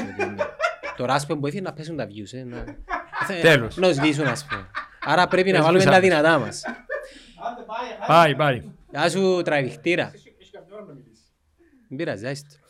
Τώρα που σε χαλάσαμε. Ήταν λίγο μίλητος όμως. Είπα του, εγώ με μίλας. Γιατί? Επειδή όχι, σοβαρός, άμα έρχονται κύριοι, σοβαρός, άμα είναι μόνος του. Κάμουν οι πελάρες. Ναι. Άρα εσύ είσαι ο αρχηγός ας πούμε. Όχι, δεν είμαι αρχηγός, είμαι ο συντονιστής. Τώρα που σε χαλάσαμε, το μήλο πότε να καλέσεις πίσω να κάνει γραφίτι. Εμιλήσαμε μαζί του. Πότε, προσφατά. Όχι, εμίλησα τότε που έκαναν. Υποσχέθηκες ότι δεν όφερες. Και μιλήσαμε μαζί του. Εδώ και μου μια ημερομηνία ύστερα. Είναι εσύ που φταίεις, έμαθα. Όχι, σίγουρα είναι εγώ που φταίω. Ο ιερέας ιδιώτης επειδή έβαψε να ξέρεις καμιά φορά. Να το πούμε, είναι ο Δήμαρχος. Ξέρεις, εσύ φορές που και τούτα. Κατάντησε ο Δήμαρχος η σιτιά του μαύρου. Κόφκουν ένα δέντρο πασιά με ζωντρόμιο ο ένας ιδιώτης, δολοφόνος στο δέντρο ο Δήμαρχος. Ρε παιδιά, δεν μπορεί το πράγμα. Εν πάση περιπτώσει, με τον Μήλον, τώρα ψάχνουμε, έχουμε ένα πρόβλημα στην Πάφο. Η μητσή τώρα τούτη του Αποέλ, της Ομόνοιας, του Απόλλωνα. Τους τελευταίους 6 μήνες έκαναν μας την πόλη ούλων εγράψαν. Γράφιτι ας πούμε. Όχι γράφιτι όμως γράφιτι. Γάμο το Αποέλ και που πάνω χόχι, ψόφο και τα λοιπά. Εγεμώσαν την πόλη, εγκρίμαν. Να γυρίσω τώρα τα λύκεια της Πάφου και τα γυμνάσια μαζί, ένας υπάλληλος, εγώ ένα δω που ένα προλάβω να πάω, για να κάνουμε μια έκκληση στους μητσούς ότι ρε παιδιά, εγκρίμαν να κάνουμε έτσι μες στην πόλη μας. Θέλετε έναν τείχο να κάνετε τα γκράφιτι της Ομόνοιας. Επίσης τους συνδέσμους τους. Κάλεσα τους τώρα, μίλησαν να έρθουν οι ESM των μαθητών πρώτα και μετά να πάω να δω και το Αποέλ και η Ομόνια. Αλλά σου πω, είναι στους συνδέσμους που μπορεί να πάεις. Να πάω και έχω την πρόσβαση να πάω και να τους μιλήσω κτλ. Ότι ρε παιδιά, τσίβρα και έτσι στον δρόμο διάφορους και μιλώ τους, εγκρίμα ρε παιδιά. Όπου έχει έναν κουτί της ηλεκτρικής, όπου έχει έναν σήμα του δρόμου. Και σε σπίτια ιδιωτικά. Πας σε έργα ολοτσίνούρκα. κάνουμε τα μπετάτα εμφανή, όμορφα κτλ.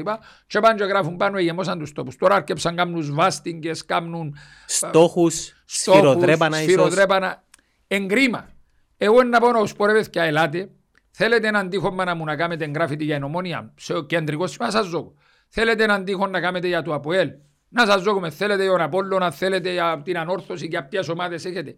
Να κάνετε σε 4, 5, 8 τείχους τα εγγράφητη σας συντονισμένα, όμορφα κτλ. Μα και τέχνη που θέλουν να κάνουν. Εν τούτην την κόντρα απόχουση. Και μεταξύ τους. Ξέρω το. Όμως θα προσπαθήσω πέρκι πίσω με τα παιδιά τούτα. Εγκρίμα. Καταστρέφω. Έκαμε έναν υπολογισμό προχτές. Μέσα στους τελευταίους 4-5 μήνες 80.000 ευρώ ζημιές. 80.000 ευρώ ζημιές. Πάμε σε τουαλέτες και δημόσιες, βγάλουν τα καθήκια, σπάζουν τα, κάνουν. Και τούτο το πράγμα είναι ένα φαινόμενο τους τελευταίους μήνες, των τελευταίων κανένα χρόνο. Έγινε πιο έντονο τούτο το πράγμα, η καταστροφή δημόσιας περιουσίας. Πάμε πίσω στο θέμα της παιδείας που έλεγαμε. Θέλουμε, έχουμε πρόβλημα. Και ξέρεις το πράγμα. Όταν μες ένα σχολείο, λέω μου, έχει τάξει 22 μωρά, 14 μωρά αλλόγλωσσα, δεν μιλούν ούτε μία λέξη ελληνικά. Μπαίνουν και τα μωρά μες στην τάξη, ακούν ένα δάσκαλο να μιλά 6 ώρες την ημέρα και δεν καταλάβουν λέξη. Και είναι την ώρα το μωρό που είναι 10 χρονών 9, νιώθει ότι είμαι σε μια φυλακή. Πόσης ώρας να κάθεσαι να ακούσεις ένα πράγμα και δεν καταλάβεις τίποτε. Επαναστατούν τα μωρά, κάνουν θόρυβο, κάνουν φασαρία, έχουν μια συμπεριφορά παραβατική, κάποια μωρά. Και τα άλλα τα μωρά που καταλάβουν τη γλώσσα, με τσιόν το περιβάλλον επηρεάζονται και τσιά τα μωρά. Και στο τέλος ζημιώνονται όλα τα μωρά. Και στο τέλος όλα τα μωρά, με σχετικούς όρους, δεν είπα όλα τα μωρά, και ακοσιθκιό, αλλά 2 μωρά που τσιά τα ακοσιθκιό, 3 μωρά, 1 μωρό που τσιά τα μωρά, οδηγείται στην παραβατικότητα. Βρίσκει έκφραση, βρίσκει διέξοδο στο να πάει να κάνει τη ζαβολιά, να κάνει σαν τη συμμορία, να βουρήσουν τη νύχτα, να κάνουν κάτι, να νιώσουν ότι κάπου ανήκουν κάπου, ας πούμε. Ναι, ότι ανήκουν κάπου, ότι εκτονώνονται κάπου, ότι έκαναν κάτι το οποίο είναι παράνομο. Να αναρριχηθούν στη βαθμίδα της κοινωνίας. Ναι, έχει μια γοητεία η παρανομία, το σκότος, το βράδυ, να βουρήσουν, να κρυφτούν, να κάνουν. Εγώ τώρα πάω στο τηλέφωνο μου. Αφήκα το για να το βάλουν να φορτιστεί, που μου στέλνουν κάποιοι. Δεν το φορτίζαν όμως. Ναι, αν δεν μπορούν. Ναι. Κάποιοι από τούτους στέλνουν μου. Κάποιες πολυκατοικίες στέλνουν κάποιες φωτογραφίες, κάποια βίντεο. Και θωρείς τους μητσούς με τις κουκούλες, με τα αυτά βουρούν να χωστούν, βουρούν, βάλουν 3 μωρά, κρατούν τσίλια να πούμε. Καταλάβεις τους που το σωματότυπο ότι μιλούμε για μωρά 13-14 χρονών. Και βουρούν και γράφουν μέσα στις πολυκατοικίες, μέσα στους χώρους που κάτω. Εγκρίμαν του τα πράγματα. Αλλά που την άλλη καταλάβω κιόλας. Τι άλλον έχουμε να σου δώσουμε για να μην κάνουμε τα πράγματα. Παιδεία ρε φίλε. Παιδεία τώρα είναι να τους μιλήσουμε. Αλλά με το να τους μιλάς μόνον. Θα πάει τώρα ο Δήμαρχος αφού μπορεί να πάω και σε σχολείο να μιλήσω. Εγώ πιστεύω το 20% που για τα μωρά μπορεί να μιλούν ελληνικά να με καταλάβουν ή να μπουν άλλα λόγια. Πρέπει να έχουμε ένα απασχολημένο, νομίζω.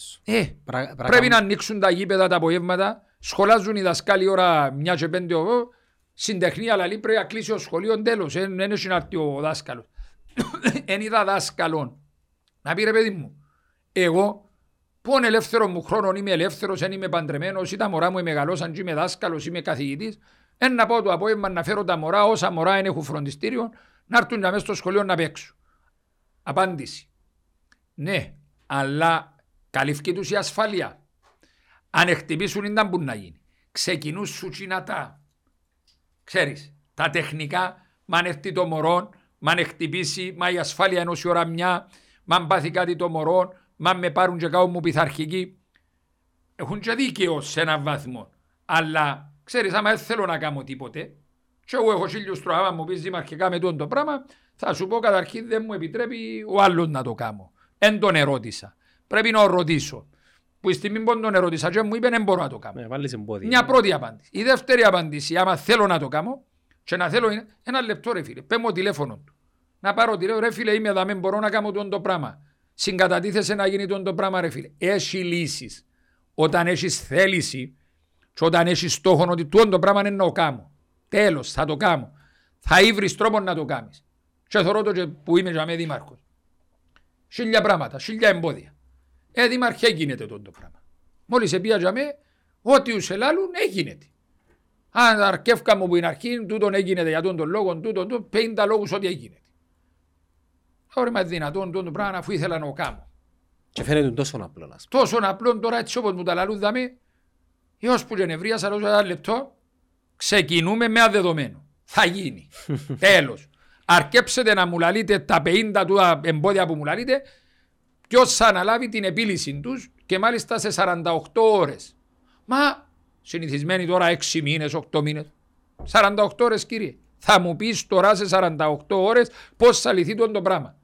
Τώρα, δέχομαι μετά. Τώρα θα μου πεις. Αποτέλεσμα, σε 48 ώρες έκαναμε το φίλε μου. Έρχονταν όταν ήταν την αποφασιστικότητα. Τον το πράγμα θα μένει να χαλάσει. Πέντε μου είναι τέλος να χαλάσει. Μα γίνεται. Κύριε, είναι να χαλάσει. Ξεκίνα ανάποδα. Πώς θα χαλάσει τον το πράγμα, είναι παράνομο. 1, 2, 3, 4. Τσίβραμε τη μόλα και καταφέραμε και κάμαμε τούτα ούλα που κάμαμε στην Πάφο. Καθαρίσαμε την Πάφο, 5.000 φορτηγά μπάζα, πράγματα, παρανομίες, καθάρισε την πόλη. Τώρα όπες παρανομίες με τον Τουρκομαχαλά, δεν μπορεί να γίνησκεται. Οι άνθρωποι που μηνίσκουν μέσα, ας πούμε, είναι τέλος τους σάζεις. Έχουμε προβλήματα από εκεί. Και δεν φταίει ο Δήμος. Ξαπολύσαν τον κόσμο το 1974. Κόσμος επειδή έκαμε με τσίγκους δωμάτια, πρόσθεσαν κάτι παραπήγματα, είχαν 3-4 κοπελούθια, οι περισσότεροι τώρα που μηνίσκουν στην τουρκοκυπριακή συνοικία, καταρχήν έχουν εμεγαλώσαν τα παιδιά τους εφίας και τώρα εν άτομα πιο μεγάλης ηλικίας που μηνίσκουν. Φυσικά κάποια σπίτια κενώνουν πάντα κόνια τους, πάνε άλλοι που τους τα διούν τα τουρκοκυπριακά. Έχει σπίτια του 1928, νοικιάζουν και σε ξένους, πληθαρόχτιστα, έχει και ποτούτα, πληθαρόχτιστα, υγρασίες. Έχει σπίτι στην τουρκοκυπριακή συνοικία που η τουαλέτα είναι έξω από το σπίτι. Έχει μωρά και οικογένειες.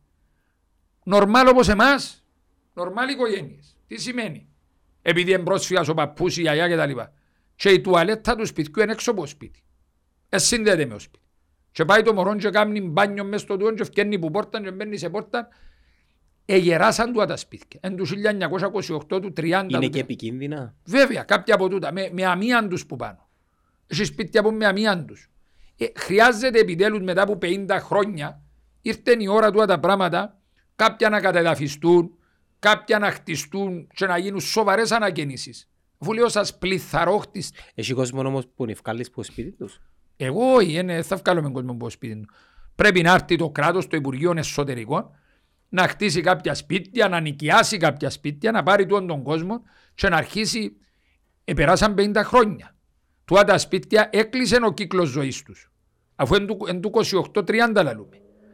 Εσύ 90 χρόνια τούτα τα σπίτια είχαν μέσον όρο ζωής 50-60-70 χρόνια, αφού λαλούν το και τα βιβλία, λαλούν το και οι ειδικοί.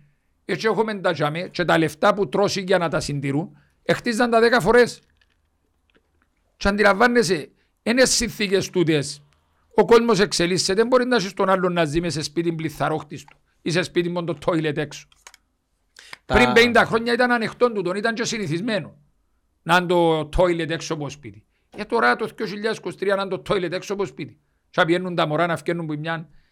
Έχουμε πράγματα τα οποία εσάσαμε την εικόνα, τους αυτοκινητόδρομους, τους δρόμους, τις πλατείες μας, αλλά εφίαν μας τούτα τα πράγματα.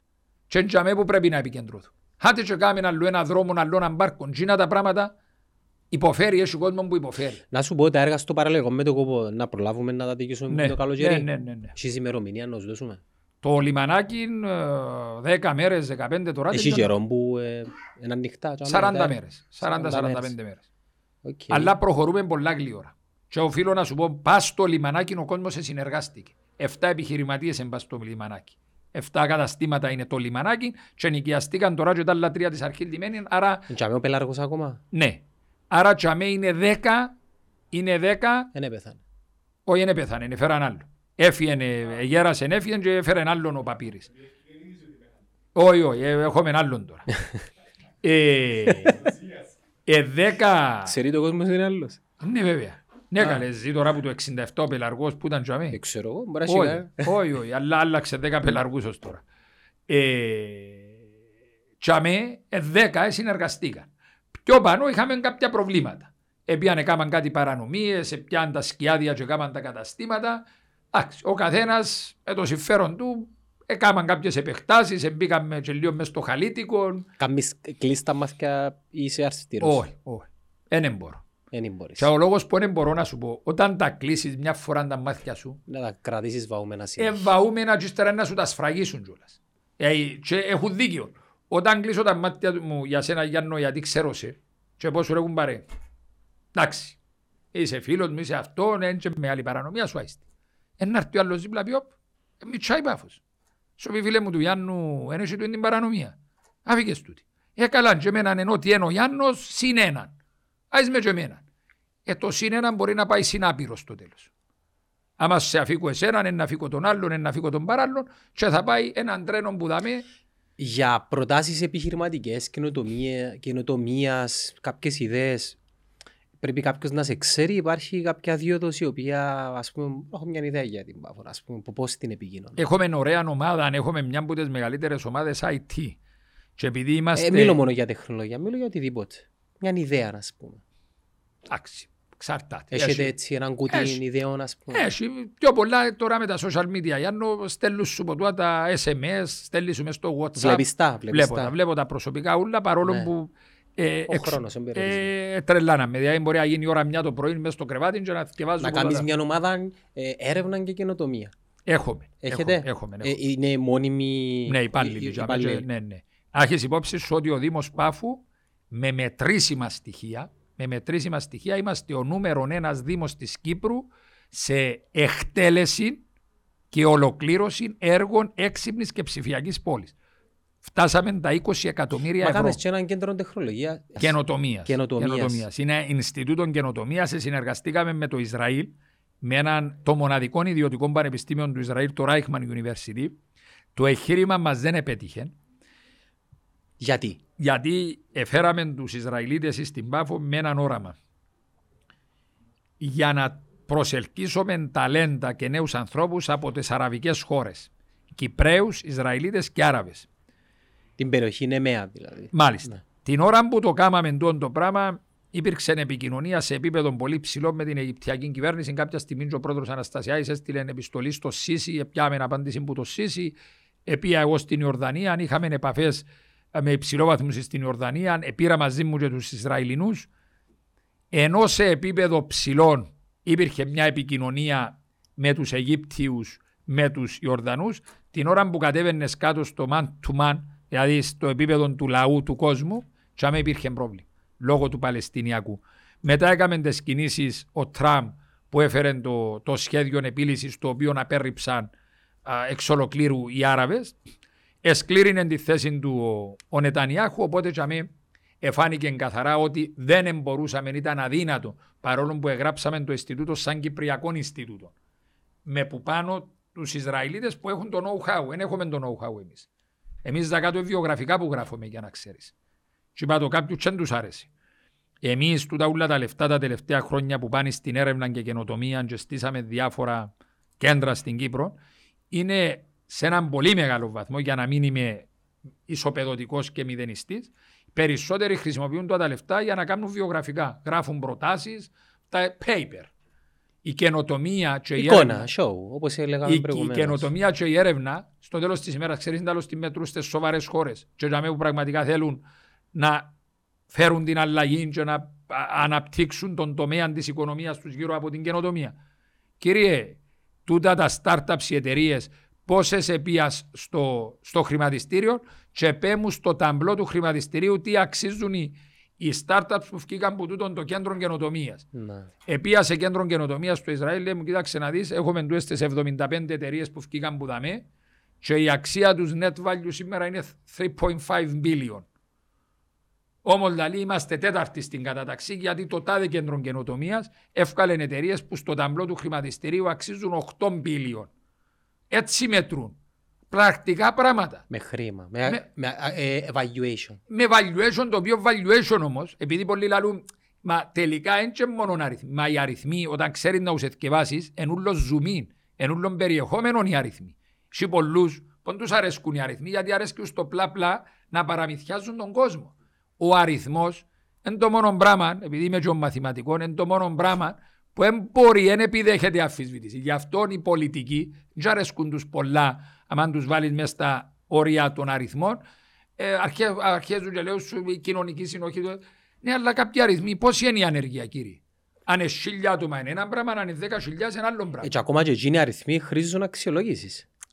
Άμα ξέρεις να θκευάσεις τους αριθμούς, ενούλος ζουμί. Το 3% ανεργία, Αντζέλα, μου τσεκ. Σίγουρα, αν ξέρει να ονεθκευάσεις όμως, να δεις ηλικιακές ομάδες, να δεις πόσο καιρό είναι στην ανεργία. Εισοδήματα. Αν έχεις 3% ανεργία, αλλά ο άνεργος που εμμεστών τον γκρουπ, η μεγαλύτερη περίοδος ανεργίας του είναι οι τελευταίοι 12 μήνες, είναι ανεργία τριβής τούτη.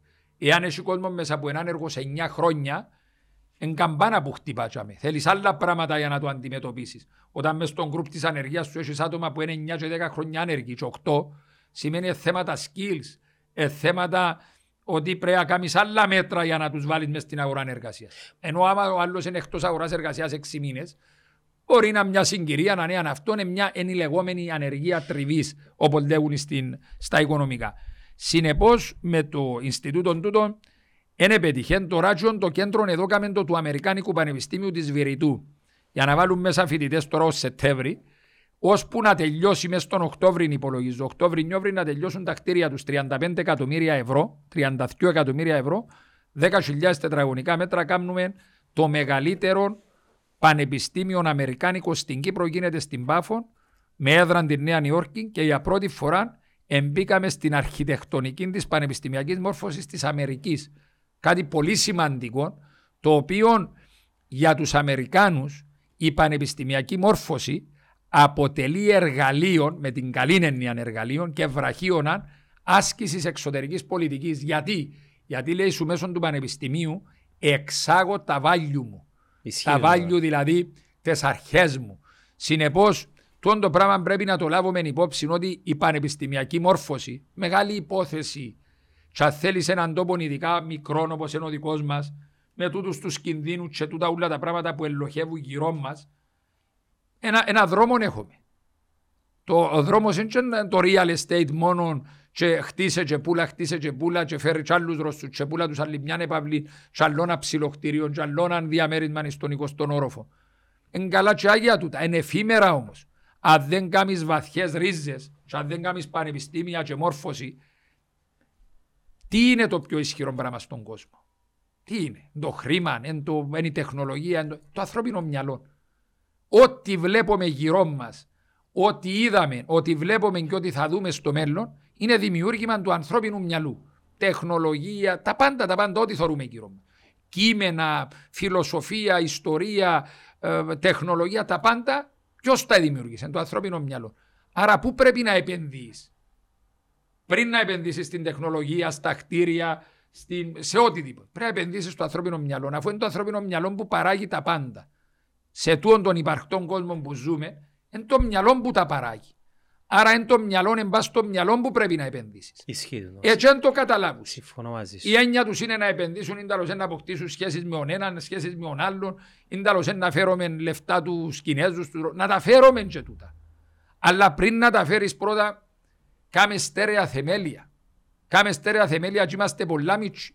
200.000 ξένοι να έρθουν στην Κύπρο, να είμαστε μειοψηφία. Αυτή τη στιγμή στην Πάφο, οι Ελληνοκύπροι είμαστε 59%. Στην επαρχία ανημόνιμοι κάτοικοι είμαστε 59%. Σε όλον το νησί που λέγεται Κύπρος, το 40% είναι μουσουλμάνοι. Μαζί με ακατεχόμενα και τους μουσουλμάνους στις ελεύθερες περιοχές, το 40%. Το 1974 ήταν το 18%, τώρα είναι το 40%. Το 2034 θα είμαστε 50-50. Να μην έρθει ούτε ένας μουσουλμάνος στην Κύπρο. Το 2034 με τον ρυθμό των γεννήσεων στα κατεχόμενα στις ελεύθερες περιοχές θα είμαστε 50-50. Και το 50% που είναι χριστιανοί, δεν είναι Ελληνοκύπροι. Πιο λίγοι Ελληνοκύπροι. Αντιλαμβάνεσαι ότι αν δεν έχεις έναν ισχυρό σύστημα παιδείας, η Αμερική γιατί τα χωνευτήρει? Γιατί έχει έναν πανίσχυρο, η Γερμανία γιατί εγκλειδονίζεται?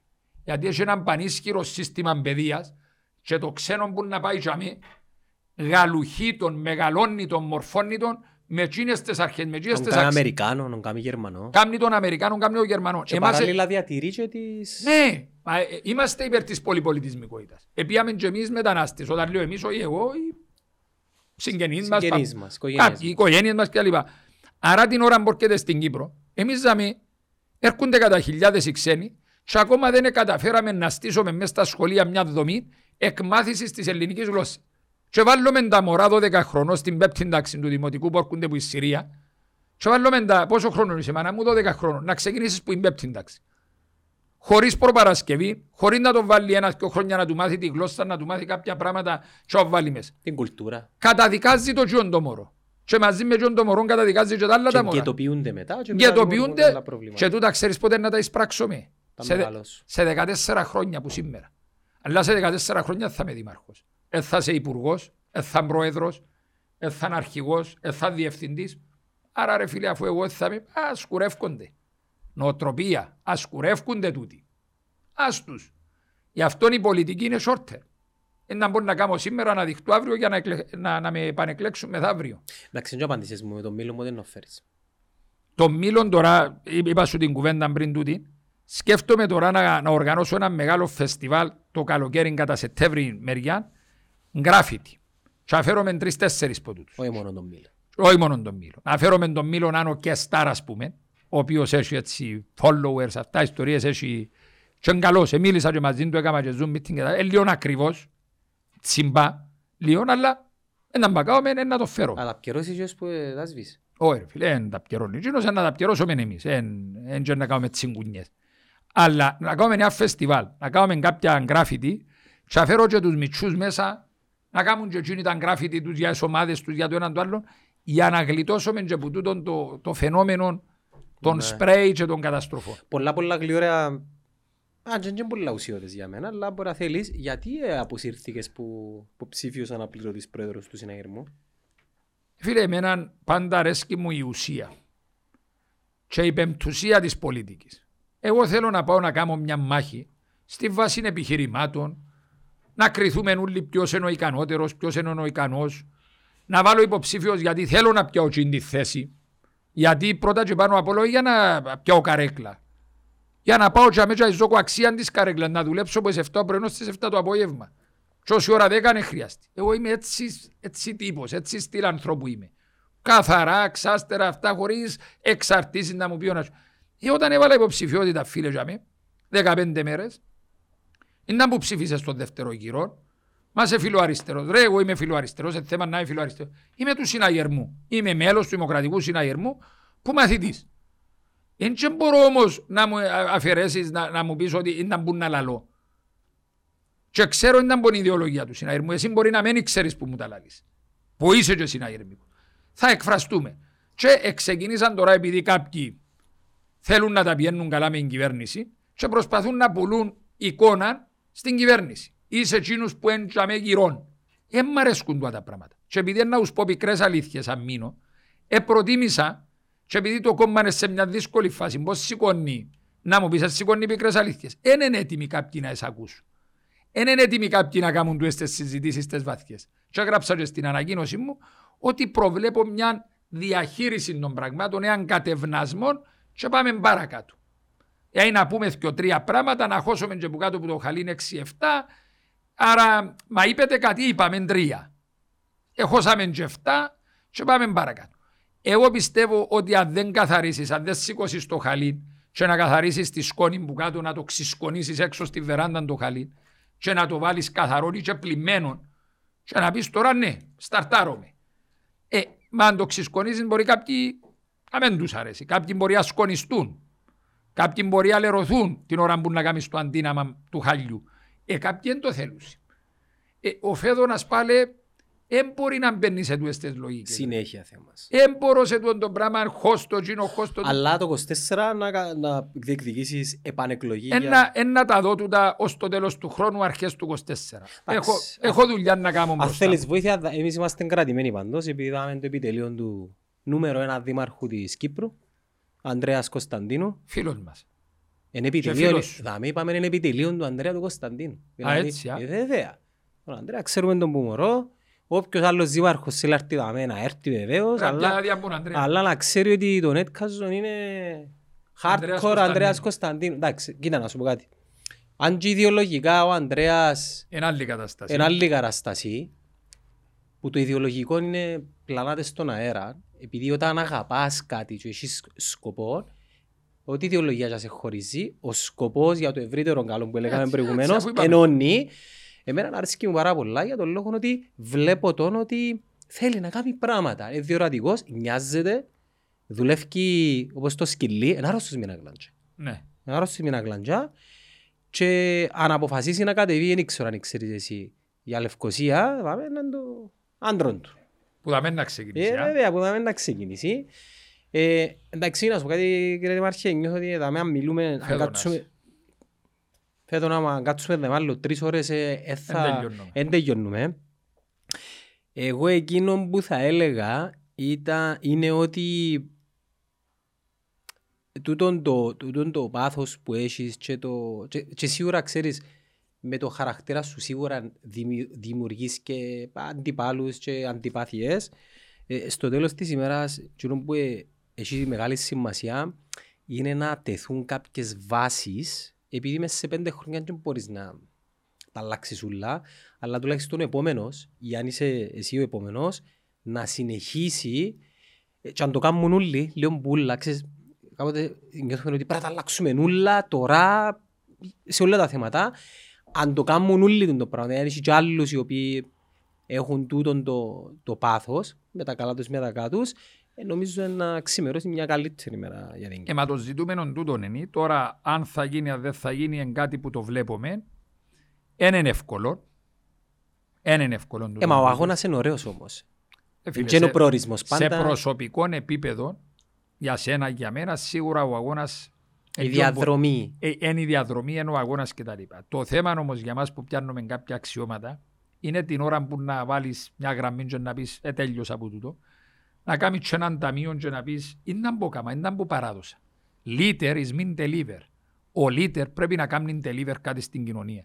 Αν είσαι leader, δήμαρχος κάπου, υπουργός κάπου, πρόεδρος κάπου, στο τέλος της ημέρας τι παράδοσες ρε φίλε.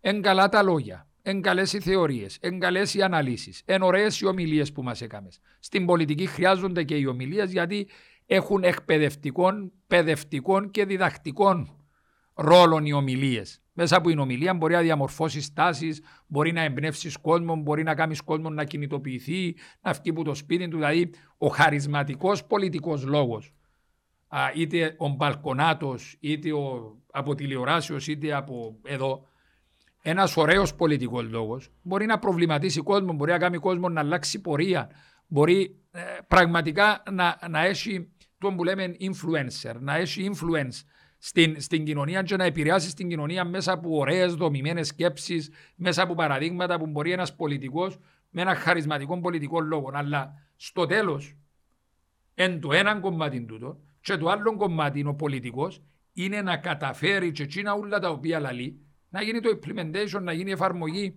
στο πεδίο. Τα λόγια που μόνα τους ουδέμιαν αλλαγή επιφέρουν στο τέλος στην κοινωνία, στην πραγματική ζωή. Ή επιφέρουν μια αλλαγή 10% μέσα από την κινητοποίηση, μέσα από το influence. Μέσα από την έμπνευση. Αλλά ακόμα και η έμπνευση που κάνεις στον λαό, και να εμπνεύσεις, είναι αυτή η ώρα που πρέπει και εκείνη και εσύ να κάνεις κάτι στην πράξη. Άρα καταλήγουμε τελικά όραμα, έμπνευση, κινητοποίηση, στοχοπροσήλωση σε ένα στόχο, αλλά καταλήγουμε ότι πρέπει να τα εφαρμόσουμε όλα τα πράγματα. Και πρέπει να τα κάνουμε. Πρέπει να σβήσουν οι κάμερες και να ξεκινήσουμε δουλειά. Άρα, τσαμέ είναι που κρινόμαστε εμείς οι πολιτικοί, εμείς που έχουμε αξιώματα, και τσαμέ που υστερούμε στην Κύπρο. Τσαμέ που θέλουμε δουλειά, και στα άλλα θέλουμε δουλειά. Αλλά τσαμέ θέλουμε παραπάνω δουλειά. Και εξήγησα και στην αρχή ότι τσαμέ που βρίσκεται τις παραπάνω αντιδράσεις. Την ώρα που τους τα λαλείς χειροκροτούν σούλοι. Και καταλάβουν ότι την ώρα που να εφαρμοστούν είναι να επηρεαστούν για συμφέροντα τους.